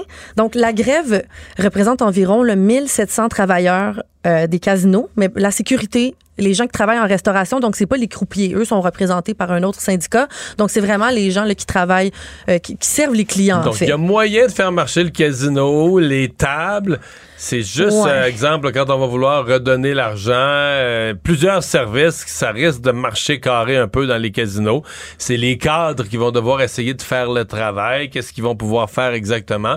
Mais je, je, je c'est le classique des grèves, là. Tu t'attends le moment qui va faire le, plus mal à l'employeur. Et euh, ben là, le syndicat a, a choisi. Par contre, probablement que du côté de l'Auto-Québec, on se dit, ben c'est ça. Tu nous fais ta grève au moment où ça fait le plus mal. Mais si on passe le Grand Prix lundi matin, ben là, tu comprends ta grève euh, à Ouais. Mais on va voir ce que ça. Est-ce que, le- la question, est-ce que le casino va être fonctionnel? L'ensemble des opérations, est-ce que ça va être euh, ridicule en fin de semaine ou est-ce que ça va être euh, euh, quand même avec, disons, avec un peu de ralenti, peut-être certains services Ouais. fermés? Est-ce que ça va être. Parce que là.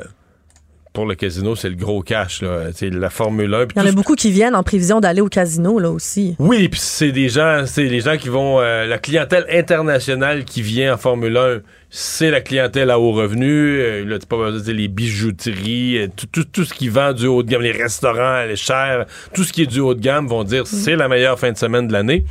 Je suppose que c'est aussi la meilleure fin de semaine de l'année au casino. Est-ce que le casino va être euh, Pas de danger genre- de fermer, selon toi? qui ferme complètement? Les cadres ont dit non. Mais, euh, je- Oui, il y a probablement un danger. Probablement que s'il n'y a rien qui marche, si, si- si c'est complètement chaotique, euh, dysfonctionnel, ils pourraient être obligés de fermer. Mais vraiment, ils vont tout, tout, tout faire pour éviter euh, la, la fermeture. Le monde. Une nouvelle qui vient de Rome, mais qui fait écho jusqu'ici, pour les mauvaises raisons. Des influenceurs qui circulaient à grande vitesse à Rome à bord d'une Lamborghini en se filmant pour alimenter leurs réseaux sociaux ont provoqué la mort d'un enfant de 5 ans. L'accident est survenu à Rome alors que ces jeunes-là, ils étaient 5 dans une Lamborghini. Déjà, à la base, je savais pas qu'on pouvait entrer 5 dans Moi une. Lamborghini. Euh, roulaient à vive allure à Rome et on, le défi de TikTok, en fait, c'était de passer 50 heures de suite à bord, une- à bord d'une voiture sans arrêter de rouler à toute vitesse. C'est des jeunes de 20 à 23 ans qui ont percuté une mère qui conduisait sa voiture avec deux de ses enfants, dont celui de 5 ans là, qui, est, qui est décédé même avant d'arriver à Mais tout l'hôpital. ça pour un stun d'influenceur. Ouais. Tout ça pour un coup d'éclat d'influenceur. Ouais, un défi TikTok. Ridicule, euh, ridicule au possible. Euh, C'est des... Le jeune qui conduisait a été testé positif au cannabis. Ah, OK, OK, Euh, mais c'est pas assez tout le reste des conneries. En plus, ça. tu le fais geler. Ouais, c'est Ouais. ça, bravo. On lit ça, on a l'impression que, que c'est pas vrai, mais bon, c'est triste histoire. On espère que ce défi-là va pas se rendre euh, jusqu'ici. Le ministère russe des Affaires étrangères a lancé un avertissement au Canada assurant que les relations diplomatiques entre les deux pays sont sur le point d'être rompues. Euh, Ils sont la- déjà pas fortes, là. C'est ça, la- Ils sont limites, là. Ils sont, ils sont toujours existantes. L'ambassadeur est toujours là de part et d'autre, mais... Mais là, la Russie est toujours frustrée à cause de la, de la décision du gouvernement Trudeau de saisir un avion cargo russe qui était immobilisé depuis février 2022 à l'aéroport de Toronto, l'aéroport Pearson. Donc, c'est ça, ils ont, ils ont affirmé par voie de communiqué euh, leur frustration carrément envers le, envers le Canada puis le, nos, nos, nos ministres ici. Ouais, mais c- le Canada, euh, Canada tient son bout. Là. La Russie a agressé un pays démocratique. Euh, Puis c'est plus on. dire, depuis la deuxième guerre mondiale, on veut plus ça. Euh, puis ça, pouvait pas arriver, ça pouvait pas arriver, puis que l'Occident, les démocraties comme la nôtre laissent passer ça. Le reste, tu sais, c'est question de jauger. Moi, je ne pense pas que les, je pense que c'est encore des menaces. Écoute, euh, Poutine, depuis le jour, depuis qu'il a déclenché une guerre, Poutine ne fait que ça des menaces. là. Si vous fournissez des armes, je vais faire ci, je vais faire ça. À date, on n'a pas mis tellement à exécution. Faut-tu Mais- s'inquiéter avec cette. euh, mais je veux dire, il couperait les relations diplomatiques. Ouais. Les seuls que ça pourrait inquiéter, c'est des citoyens canadiens qui sont en voyage en Russie, là. Euh, je sais pas combien il y en a. D'après moi, euh, pour moi, il n'y a pas un million de Québécois, de, de Québécois ou de Canadiens présentement qui sont en, Mais que la en visite de. touriste ou en voyage d'affaires en Russie? Mais la visite de Justin Trudeau récente en, en Ukraine, rien est-ce que ça peut les provoquer selon Il en a toi? fait oui? plus. Il est allé, je sais pas combien de fois, il est allé deux, trois fois. Non, je pense que c'est, ça ajoute plus rien. À ce point-ci, le Canada appuie l'Ukraine par de l'armement, de l'équipement depuis le jour 1. Je pense plus qu'il y a rien qui en ajoute là-dessus. C'est sûr que au moment où tu saisis un avion en sol canadien, tu sais que la Russie n'aimera pas ça. là. J'aimerais souligner, Mario, en terminant le- une belle nouvelle, notre collègue de Salut Bonjour, Georges Potier, qui a pris officiellement sa retraite aujourd'hui, 15 juin. Ça faisait un petit bout qu'il l'avait annoncé. Eh, ouais. Aujourd'hui, c'était sa dernière émission, son dernier passage sur le plateau. L'équipe de Salut Bonjour là, lui a rendu un bel hommage. Ça faisait 11 ans qu'il était dans- dans l'équipe, 9 ans euh, à Salut Bonjour. Salut Bonjour. Il a passé deux ans à Salut Bonjour Week-end, mais 26 ans qu'il était à l'enquête de TVA, à Ouais, l'enquête à l'antenne à de TVA. TVA, était au Canal Argent. Mais c'est surtout un chic bonhomme. Moi, j'ai eu l'occasion de travailler avec lui à plusieurs reprises. Euh, Georges Potier, là, on, c'est genre, on dit, c'est un, un mot qu'on emploie parfois, mais l'ultime gentleman, là. Euh, v- Toujours de bonne humeur, pas juste en ondes, hors des ondes aussi. euh, toujours à son affaire, toujours prêt. Euh, puis, euh, moi, j'ai toujours aimé Georges parce que, sais, que techniquement, c'est un, journaliste, donc il rapportait les faits avec beaucoup de rigueur. Mais dans son rôle à Salut Bonjour, il était amené à une petite coche de plus que du journaliste. Donc, pas, euh, devenait pas analyste, commentateur de l'actualité, mais pouvait se permettre un commentaire, un sourire en coin. Et je trouvais qu'il avait une façon euh, délicieuse de faire ça, subtile. de- Tu sais, quand une nouvelle, quelque chose le choquait, mais tu sais, juste sans devenir la- l'analyste commentateur qui n'était pas son métier, mais juste la petite remarque, le, le petit sourire en coin, mais où je pense que les gens qui l'aimaient beaucoup, les téléspectateurs, comprenaient, ouais, là, ça, Georges, là, il trouve que c'est un peu fort, ou ça, Georges, il trouve ça complètement inacceptable, et donc, il a très bien fait son travail, et il part... euh, moi, je respecte ça. Peut-être parce que j'ai dit, mais il part heureux dans le sens que il prend sa retraite, euh, il prend pas Les sa retraite. commentaires des gens il est affluent, pas, ouais, il est pas mis dehors. euh, il prend sa retraite, il est au sommet de sa gloire. Les gens le félicitent, les gens l'aiment. Il est en bonne santé. On lui souhaite de rester en bonne santé et d'avoir une très belle retraite. Résumer l'actualité en 24 minutes, c'est mission accomplie. Tout savoir en 24 minutes. Un nouvel épisode chaque jour en semaine. Partagez et réécoutez sur toutes les plateformes audio. Disponible aussi en audiovisuel sur l'application Cube et le site cube.ca. Une production Cube Radio. Il lance sa ligne au bon endroit pour obtenir l'information juste. Mario Dumont. Pour savoir et comprendre. Cube Radio. C'est une nouvelle qui aujourd'hui fait le tour en France. Peut paraître insolite à première vue. Je, vous la, je vous la partage. Six arrestations dans le démantèlement d'un trafic international d'huile de friture usagée. Alors, les Français disent une structure criminelle est soupçonnée d'avoir détourné ces huiles de friture du circuit traditionnel du recyclage pour les revendre sous forme de biocarburant à l'étranger. Donc, la Gendarmerie nationale en France a arrêté six membres présumés de ce groupe pour des vols en grande quantité d'huile de friture euh, qui transitaient par des hangars illégaux en France avant de partir vers les Pays-Bas. Au total, le- le- le- les vols étaient commis dans le centre de la France, dans la région centre-Val-de-Loire, euh, dans des fast-foods. On dit au total plus de 52 événements euh, perpétrés en trois mois. Euh, la structure, l'organisation gérait trois dépôts en France, deux en Allemagne.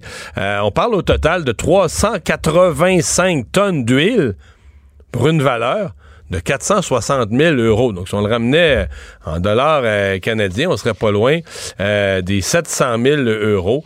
Euh, donc, pour de, de- l'huile de friture usagée.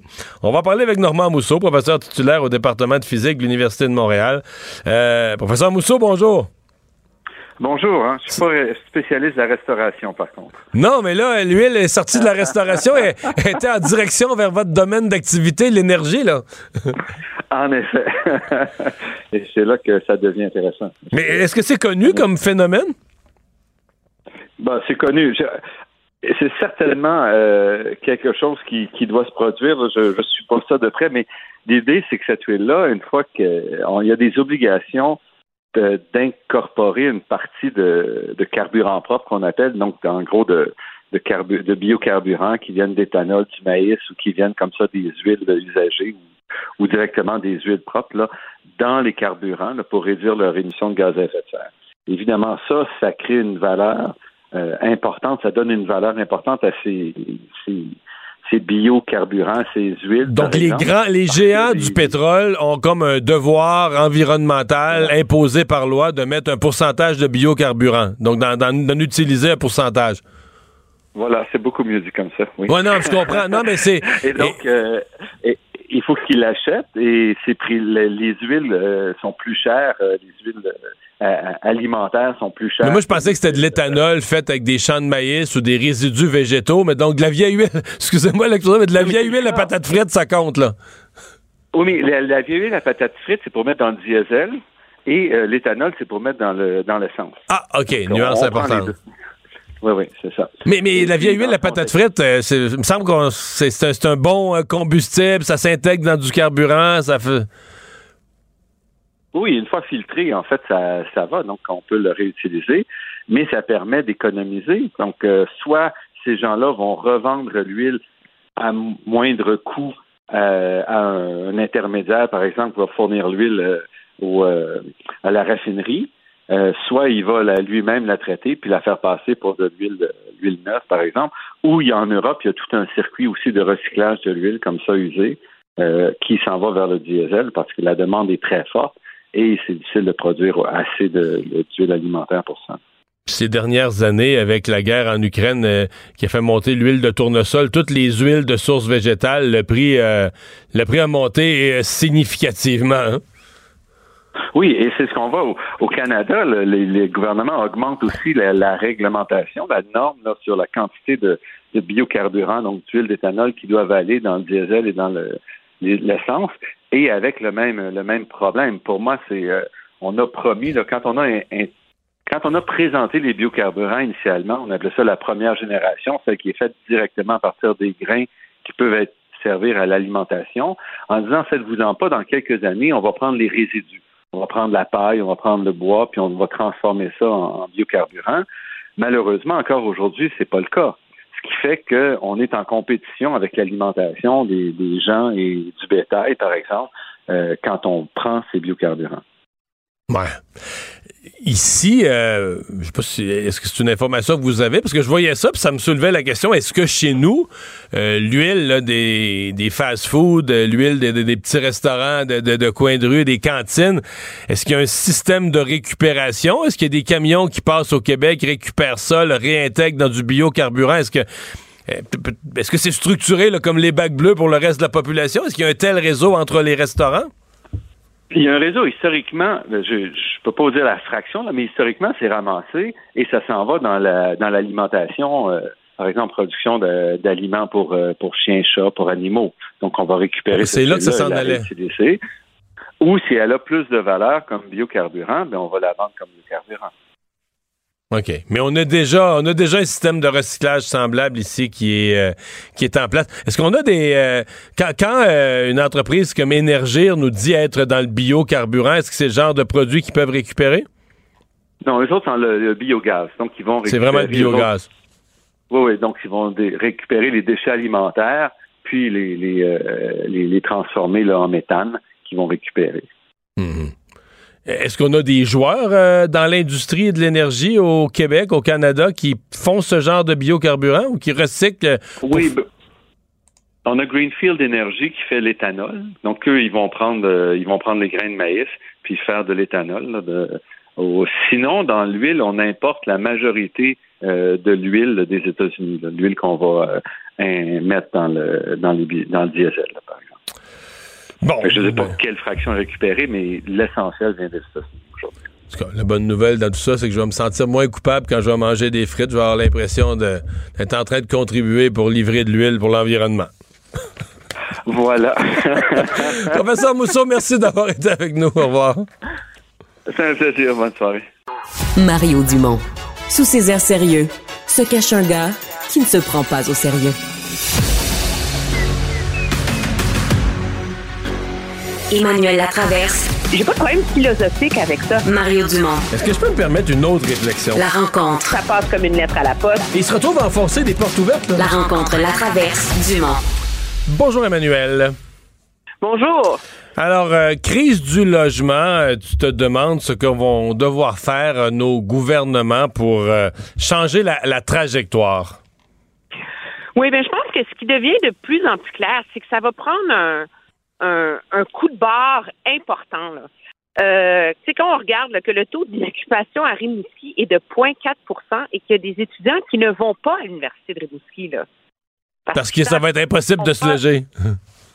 Ça va être impossible de se loger. Euh, à un moment donné, euh, c'est assez sérieux là, comme, comme problème. Mais je pense que ce à quoi on est confronté, c'est que depuis, de un, on a un gouvernement Legault qui s'est mis la tête dans le sable et qui a passé un mandat au complet à dire qu'il n'y en avait pas de crise du logement. Et là, donc, qui se réveille en retard et qui entame une réflexion, mais euh, très tardive, je dirais.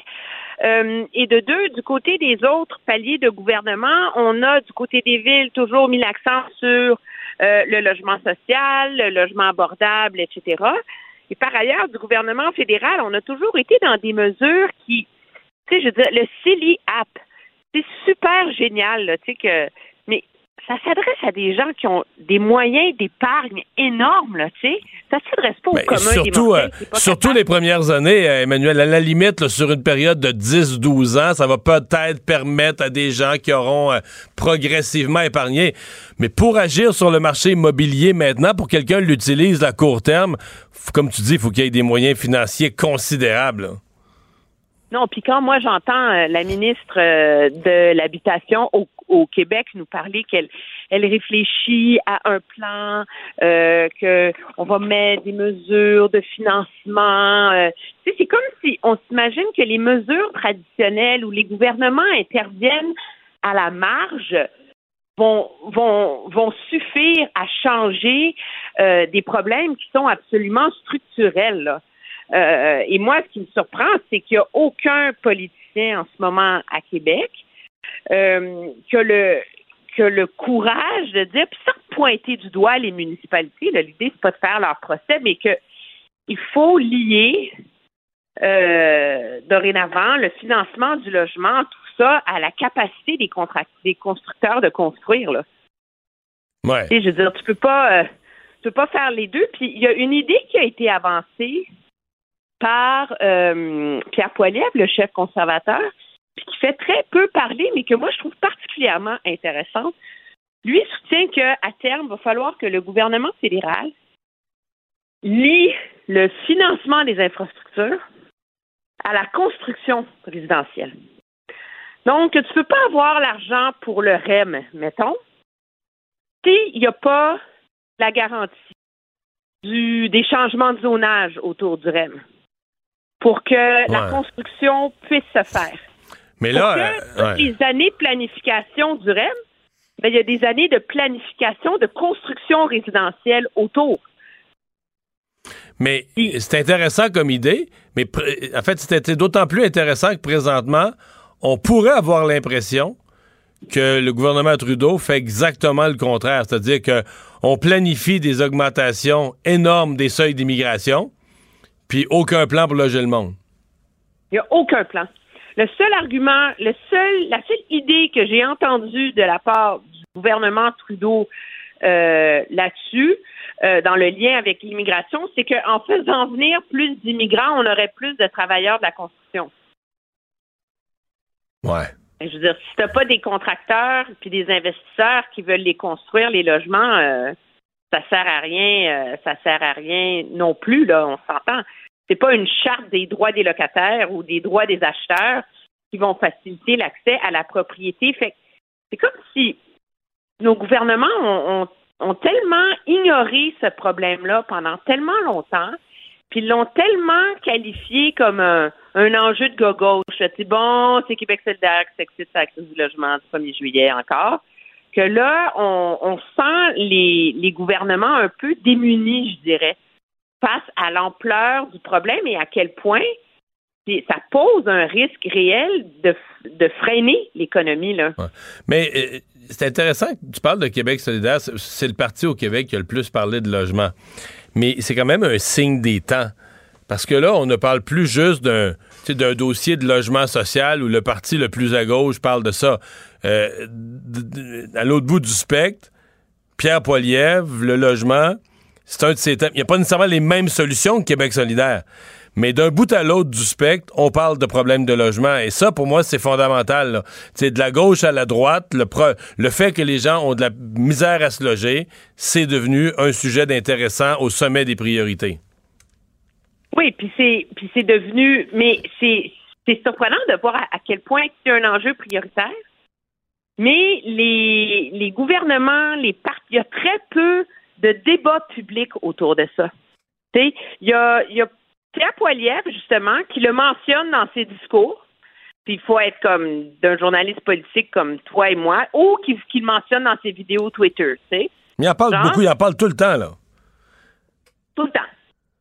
Donc, je veux dire, quiconque suit Pierre Poilievre sur Twitter va être au courant de ça. Il a fait des vidéos, euh, euh, il cite l'exemple de Singapour, où carrément, au-dessus des stations de train, il y a des appartements. Là. C'est, euh, c'est sa, c'est sa lubie. Mais les autres partis politiques, as-tu beaucoup entendu le PLQ parler de logement? Non. On n'a pas entendu le PQ parler de logement. On n'a pas entendu le Bloc parler de logement beaucoup. Puis le gouvernement fédéral ont des mesures qui sont euh, qui, qui ne qui essaient de venir en aide aux gens qui veulent accéder à la propriété, mais qui ne s'attaquent pas aux problèmes structurels. Puis le problème autour de ça est double on a comme les gouvernements dans leur planification et leur réflexion ont comme pris pour acquis que d'ici la fin de l'année, début 2024, les, taux d'intérêt allaient revenir à 2% Puis tout s'organiserait là. Puis là, ce qu'on voit avec la hausse des taux d'intérêt de la Banque du Canada, il y a c'est quoi, c'est la semaine dernière. Le, le signal qu'on risque de encore hausser les taux au mois de juillet, c'est que le problème de l'inflation et le, problème lié avec des taux d'intérêt plus élevés risque de se prolonger. Et, euh, et ça, ça a une incidence énorme justement sur le marché de la construction et de l'habitation. Parce que les, les investisseurs, les contracteurs, les développeurs, ben, une des raisons pour lesquelles en ce moment ils ont ralenti leur mise en chantier, c'est à cause du coût du financement. Là. Et finalement, tu veux nous parler des fax euh, qui sont qui semblent bien implantés dans le réseau de la santé, là. pas facile à déloger. Eh, c'est effrayant, hein? Euh, ouais, oubliez ça. on l'a vu là, dans le journal, il y avait un super article ce matin sur le fait que la promesse de 2023, là, on oublie ça. Euh, c'est partout, c'est dans tous les bureaux. Puis, mais il y a une et on serait tenté d'un de casser du sucre sur le dos d'Éric Kerr. Mais le problème, il peut-être est plus profond que ça. C'est qu'il y a une raison très simple pour laquelle le fax est la méthode de communication générale choisie. C'est que, objectivement, c'est le seul point de rencontre de tous les réseaux et de tous les systèmes informatiques. Donc, un GMF n'a pas besoin d'arrimer son système informatique à la pharmacie ou n'a pas besoin d'arrimer son système informatique à telle autre place parce que tu envoies un fax c'est comme, c'est l'équivalent d'une lettre par la poste, un fax. Et donc, le problème avec le fait de retirer un fax, c'est de s'assurer que les systèmes vont se parler entre eux et que les plateformes vont pouvoir communiquer entre elles. Puis, à ce chapitre, c'est vrai qu'on est découragé du fax, mais moi, je vais dire faire l'approche de M. Dubé à celle de, de, de, la SAAC, là, c'est ça, de, de fermer le piton un soir puis espérer que le lendemain, on rouvre avec un nouveau système informatique puis tout va bien aller. Mais ça marche jamais, ça, parce que c'est tellement. Puis on comprend pourquoi ça peut pas marcher. C'est tellement complexe, ces systèmes-là. Là. Il peut pas, pas avoir de petits défauts, de petits anicroches. De... Et donc, l'approche de M. Dubé, c'est vraiment d'y aller très graduellement. Dans les pharmacies, graduellement cet automne. Puis, pour le dossier numérique du patient, graduellement dans des plus région, Côte-Nord, Mauricie, on va régler les problèmes, puis on va l'implanter. Fait que, moral de l'histoire, il n'y a plus personne qui ose nous annoncer que c'est la fin du fax, mais c'est peut-être une bonne nouvelle. Parce que c'est peut-être la preuve que pour une fois, on va réussir à faire une transition inf- informatique de manière intelligente. Sans que la population voit ses. ouais. Mais ça raconte quand même quelque chose à propos de notre système de santé. C'est-à-dire que. Il n'y a plus personne. Mettons dans les con. Tu sais, des fois, on dit euh, le système de santé n'est pas efficace. Tu sais, dans les compagnies efficaces, là, les compagnies qui marchent, les compagnies qui roulent, les compagnies où il n'y a pas de retard, les compagnies qui livrent la marchandise. les- Chez Amazon, mettons, il n'y a pas de fax, Emmanuel. là. Tu comprends? Tu ça parle. un colis pour mon chien je- sur Amazon, je l'ai le lendemain avant midi. Là. Tu comprends que c'est pas envoyé par fax. Ce que je veux dire, c'est sans méchanceté, ça raconte comment, tu sais, l'image du mammouth, le maintes fois utilisé, puis peut-être même des fois on exagère avec ça, mais c'est quand même ça. Là, le fax, c'est une des cas, une des, euh, une des défenses du mammouth, là, tu sais, qu'on voit, puis on se dit ah ouais, ben c'est ça, c'est le système de santé, ça bouge pas vite, ça va pas vite, il y a encore des fax. euh, ça, Mais ça- c'est le, symptôme d'une d'une transformation euh, informatique, parce qu'il y en a quand même eu là, dans le réseau, là, qui s'est faite un peu à la va comme je te pousse, puis à la bonne franquette, où chacun en vase clos, parce que le bras du mammouth parle pas à la jambe, parle pas au dos, parle pas au nez, là, euh, où chacun en vase clos a développé ses propres systèmes. Puis c'est ça qui rend ça maintenant absolument comme un comme un château de cartes, là, cette, Mm. cette, cette histoire-là. Puis c'est ça qui rend ça tellement difficile à corriger, là. Cette nouvelle-là aujourd'hui, euh, quand même, euh, c'est un phénomène connu en politique, mais ça, ça nous dit à quel point le ministre Kerr est, est, blessé, dans le sens d'un animal blessé dans, la nature, qui est en danger d'être attaqué de partout parce que n'importe quelle nouvelle de près ou de loin euh, qui, euh, qui pourrait toucher l'informatique, c'est comme devenu un, un sport, c'est comme devenu une facile. là, on va mettre ça sur le dos d'Éric Kerr et c'est euh, lui il va se va avoir besoin de réussir quelques bons coups, quelques gros coups s'il veut euh, rebâtir sa crédibilité parce que pour l'instant c'est comme de la tête de turc. N'importe quoi marche pas. Dieu sait qu'en informatique, il y a toujours quelque chose qui va pas marcher. Dans nos maisons, des fois, l'informatique marche pas comme on veut. Imagine au gouvernement. Mais euh, il, est, euh, il est fragilisé beaucoup. Oui, puis ce qui l'aide pas là-dedans, c'est qu'il est dans une position où, comme son ministère est un ministère conseil, et que la mise en œuvre des pratiques appartient, je dirais, au, ministère en titre, comme euh, la SAQ, comme le ministère de l'immigration pour euh, la plateforme sur la francisation, comme le ministère de la santé, ben ça devient difficile d'évaluer aussi, cependant, euh, quelle est la part de Ouais, responsabilité à droite et à gauche? Moi, je comme si lui, il n'y aura jamais de réussite. là. Si ça marche, parce que le ministère a bien fait sa job. Si ça marche pas, c'est parce que le ministère a carré a foiré. C'était un petit peu poigné de même. Hein? Oui, mais mais il y a puis il y a une méfiance de ses collègues aussi. Je sais de source sûre que dans le cas du, de la plateforme de francisation Québec, la ministre a demandé, je pense à toutes les semaines, un état des lieux pour s'assurer. C'est depuis genre le mois de février là. C'est pour s'assurer que le jour où ils allumaient le système là, que ça marchait. Tu sais. Ils ont fait des tests, ils ont vérifié parce que justement, on voulait pas se retrouver dans la même position. Puis M. Dubé est de ceux c'est peut-être son expérience de, de gestionnaire, mais qui a toujours insisté pour que la mise en œuvre dans le réseau de la santé soit graduelle. Comme disait l'autre, la confiance euh, s'est égratignée là, avec le temps euh, envers Elle Éric est à rebâtir. Elle est à rebâtir. Elle est à rebâtir. Hey, merci, Emmanuel. Au revoir. Bye bye.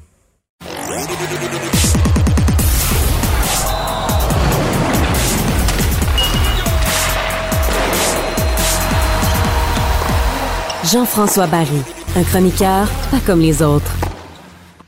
Salut Jean-François. Salut Mario. Bon, euh, c'est toujours un peu ça. Après la- les, les- les- les- les championnats, euh, les mouvements de personnel, et c'est ce qui est arrivé avec les remparts. là, après le- la, la saison finie, le championnat fini, la Coupe Memorial, ben, départ euh, émotif de deux des dirigeants, dont Patrick Roy. Et là, maintenant, ben, on remplace ces gens-là. Oui, on les remplace. Puis honnêtement, je trouve qu'on a bien fait ça, dans le sens qu'on n'a pas laissé euh, beaucoup de temps entre les deux, parce qu'aussitôt que tu laisses du temps, ça spécule. Puis là, euh, il aurait failli, tu sais, il aurait s'agi que, je sais pas moi, quelqu'un se pointe euh, au centre Vidéotron à Québec, puis là, on aurait dit, ah, peut-être que, là, on a réglé ça assez vite. Donc, deux jours après la conférence de presse de Patrick Roy et Jacques Tanguay, on a annoncé aujourd'hui que Simon Gagné devient le nouveau directeur général des remparts de Québec. Simon Gagné qui a passé l'année avec Patrick Roy euh, dans l'autobus en tant qu'assistant entraîneur. On, le préparait à prendre ce poste-là, mais pour le moment, euh, il est seulement DG. Euh, il n'a pas accepté le poste d'entraîneur et il semblerait pas que ça va être lui non plus, en tout cas pour le moment. Moi, ce que je me suis fait dire à travers les branches, c'est que, tu sais, lui, il a des jeunes enfants. Hein? Ouais. Euh, fait que la, la job de DG, de temps en temps, tu peux suivre ton équipe sur la route quand ils vont jouer, mettons, à Mais t'es pas obligé d'être là à chaque voyage. Mais quand ils vont à Cap-Breton, t'es pas obligé d'y aller. Tu sais, tu peux choisir un peu, c'est plus facile pour la vie de famille. Euh, fait que euh, pour l'instant, on a trouvé le directeur général et j'imagine qu'il va commencer à passer des entrevues dans les prochains jours s'il n'y a pas déjà des idées en tête. Et l'autre grosse nouvelle, c'est Nicole Bouchard. Nicole Bouchard, là, si vous ne savez pas c'est qui, euh, allez voir la conférence de presse cette semaine. On l'a vu beaucoup à côté de Patrick Roy. Euh, elle est dans le domaine depuis longtemps. Mais il semble Patrick qu'elle en menait extrêmement large. Patrick Roy était un DG concentré sur le hockey. La, la DG opérationnelle dans plusieurs autres secteurs, dans les c'était elle, semble-t-il. C'est ça, toute la gestion, tout ce qui est. Quand Patrick Roy disait, hey, demain, mettons, euh, euh, organise un petit buffet après la pratique, je veux que les gars se réunissent ensemble, euh, ou appelle un tel dans la ligue parce que je voudrais qu'il se passe telle chose. C'est elle qui faisait ça. Euh, il a souvent dit que c'était la vraie directeur générale de l'équipe. Et donc aujourd'hui, on lui a donné le titre. Donc elle est directeur générale adjointe, assistante. Et c'est une première dans l'histoire de la Ligue junior majeure Ah du ouais? Québec, donc qu'une femme se retrouve dans un poste de DG. Euh, première fois. Alors, euh, je pense que j'ai lu quelque chose, ça faisait comme 32 ans qu'elle gravite dans le monde du hockey, particulièrement dans le monde du hockey junior. Fait que je pense qu'elle en connaît en long et en large.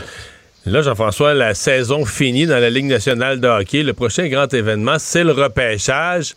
Euh, et ça, il y a énormément de rumeurs, entre autres, autour du Canadien euh, présentement. Euh, le Canadien qui, semble-t-il, rêve, qui, qui est cinquième présentement, repêcherait cinquième, mais rêve de, de monter d'un ou deux rangs. Qu'est-ce qu'il faudrait donner pour ça? Mais là, ça a commencé là, hier soir. Là, on disait que le Canadien voulait être deux ou quatre pour Will Smith. Moi, honnêtement, je comprenais pas parce que Will Smith, il est classé 5, 6. Euh, bon, c'est sûr que là, si on enlève Mishkov, parce que je ne sais pas, le, le joueur russe, je ne sais pas si les équipes vont là, vouloir. Y vu la rumeur? là? La rumeur, c'est que M- Mitchkov voudrait être présent à Nashville pour le repêchage. Il aurait décidé, ça vient juste, juste, juste de sortir il y a quelques minutes sur TVA Sport, que Mitchkov voudrait, là, est-ce qu'il va pouvoir quitter la Russie, les problèmes politiques, mais il voudrait être à Nashville. Il a dit qu'il voulait être à Nashville pour le repêchage. Mais tu sais, le kid, là, moi, tout ce que j'ai entendu sur lui, on n'a pas à douter qu'il veut venir jouer dans la Ligue nationale de hockey. Lui, il a toujours dit qu'il veut jouer dans la meilleure ligue, qu'il veut, euh, qu'il veut laisser sa marque. Il a l'intention de venir jouer en Amérique du Nord. C'est pas son intention qu'on questionne, c'est est-ce qu'il va pouvoir venir? Est-ce que les autorités russes vont le laisser venir? Est-ce que la KHL va le laisser venir? Il est sous contrat euh, pour les trois prochaines saisons. Mais le, kid, lui, il veut venir. Mais, là, je ne sais pas si le Canadien veut se lancer là-dedans. Et je ne sais pas non plus si Columbus, euh, les Sharks, euh, les Blackhawks et les Ducks vont se lancer là-dedans. Quand tu as un choix top 5, est-ce que tu prends le risque de repêcher Mishkov? Puis, ils vont, ils vont pas, la Ligue va pas dire, mettons, s'il se pointe pas, va, va pas dire l'année prochaine, je vais te redonner ton choix de 2. Là.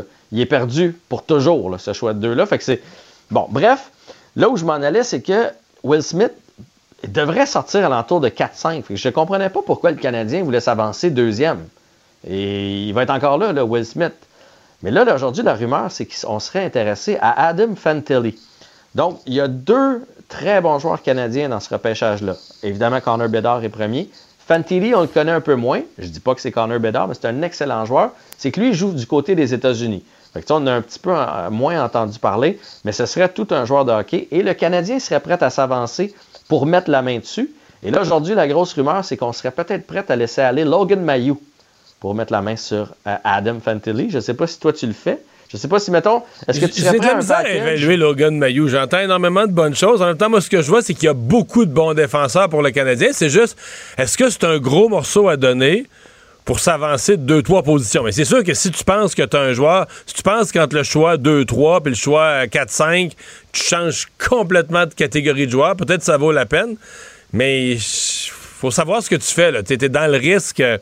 Tu, tu, vas chercher quand même un joueur qui a jamais joué dans la Ligue nationale. On est tous euh, marqués par Doug Waconizer. Ça devait être la nouvelle merveille. Puis finalement, euh, c'était rien. Là. Le Canadien ben- nous a déçus souvent avec des choix. J'ai nommé lui.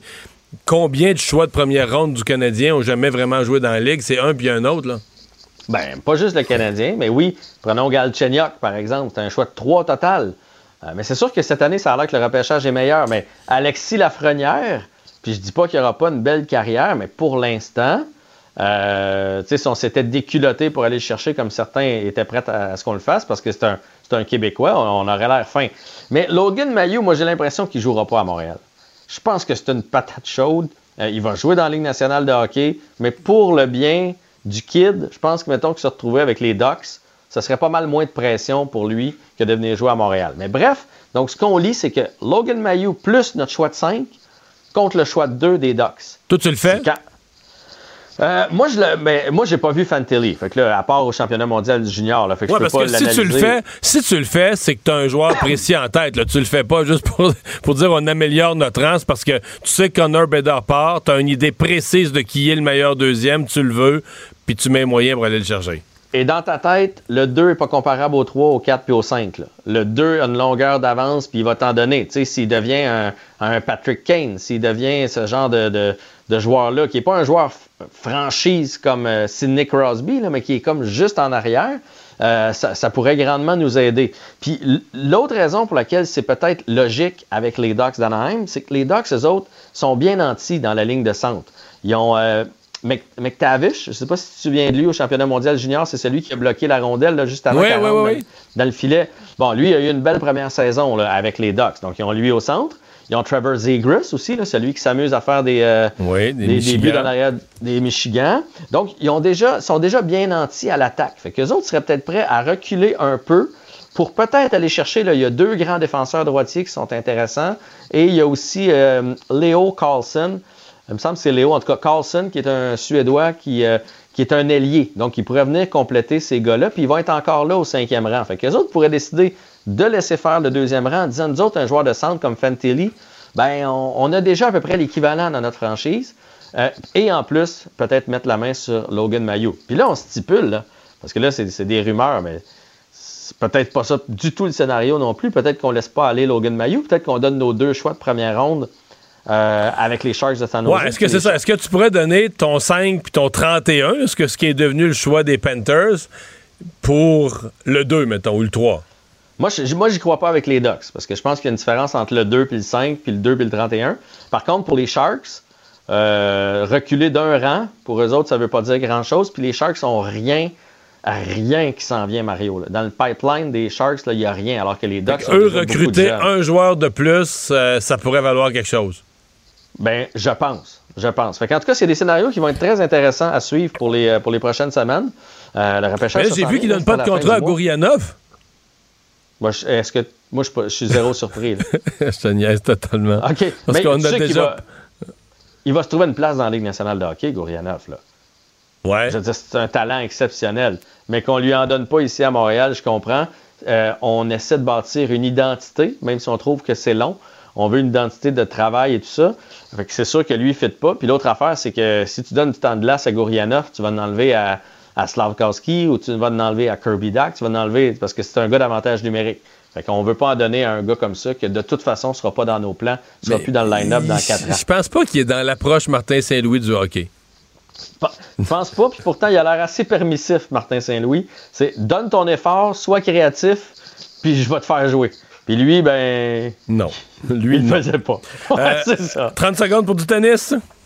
Oui, ben écoute, euh, Bianca Andreescu, malheureusement, s'est inclinée aujourd'hui aux Pays-Bas contre la 144e raquette. Elle a complètement flanché dans sa tête encore. Écoute, elle a eu 9 balles de 7 au premier set.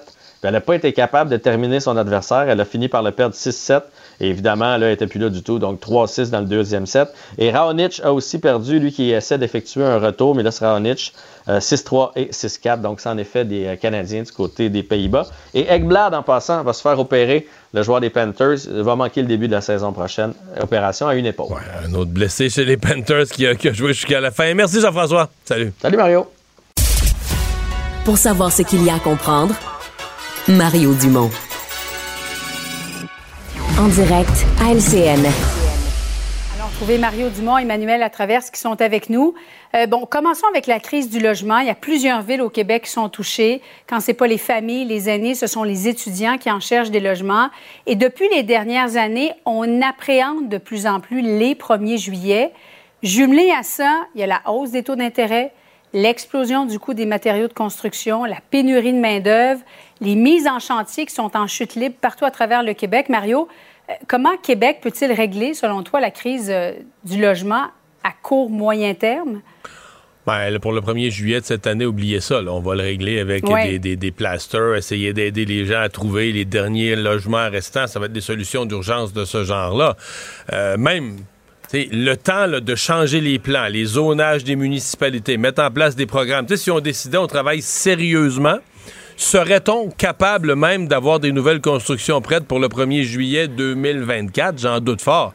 C'est pour ça qu'il faut surtout ses manches au plus vite. On a un vrai problème qui interpelle les trois niveaux de gouvernement, Québec euh, euh, autant que Ottawa, autant que les municipalités là, qui sont les mhm. premières, dont les constructeurs se plaignent que c'est compliqué de travailler avec les municipalités, d'avoir les permis.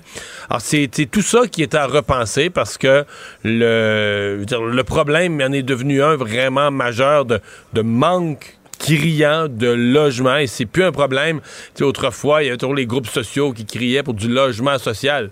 Oui, il en faut du logement social, bien sûr qu'il en faut du logement social, mais il faut toutes sortes de logements. Il faut du logement privé, du logement pour la classe moyenne, des maisons, des petites, des grosses, des appartements, des condos, des petits, des grands. Il faut que l'offre de logement soit, soit là, pour, parce que présentement, mm. la rareté met une pression absolument débile sur les prix. Emmanuel, justement, Mario vient de le dire, les villes n'ont pas aussi une part de responsabilité dans l'émission des, des permis souvent qui tardent?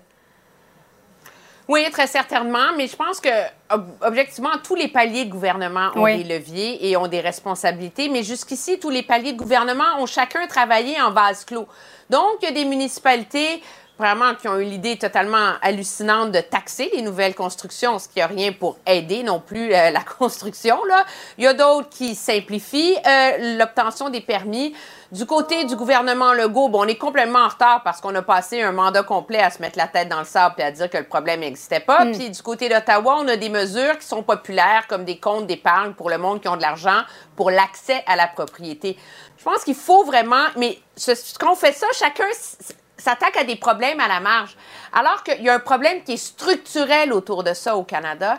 Et pour s'y attaquer, il va falloir que tous les paliers de gouvernement travaillent ensemble et qu'on a un débat où quelqu'un où on ose ébranler un peu les colonnes du temple. Je vous donne l'exemple de Pierre Poilievre qui en fait son cheval de bataille sur toutes les tribunes qui dit qu'il faut changer les programmes d'infrastructure à Ottawa et que dorénavant, il n'y ait pas d'argent pour des programmes d'infrastructure si l'idée de plans d'aménagement, de plans de construction de logements ne viennent pas avec. Donc, pas d'argent mhm. pour le REM s'il n'y a pas les plans pour la construction de nouveaux quartiers résidentiels, de nouvelles habitations autour.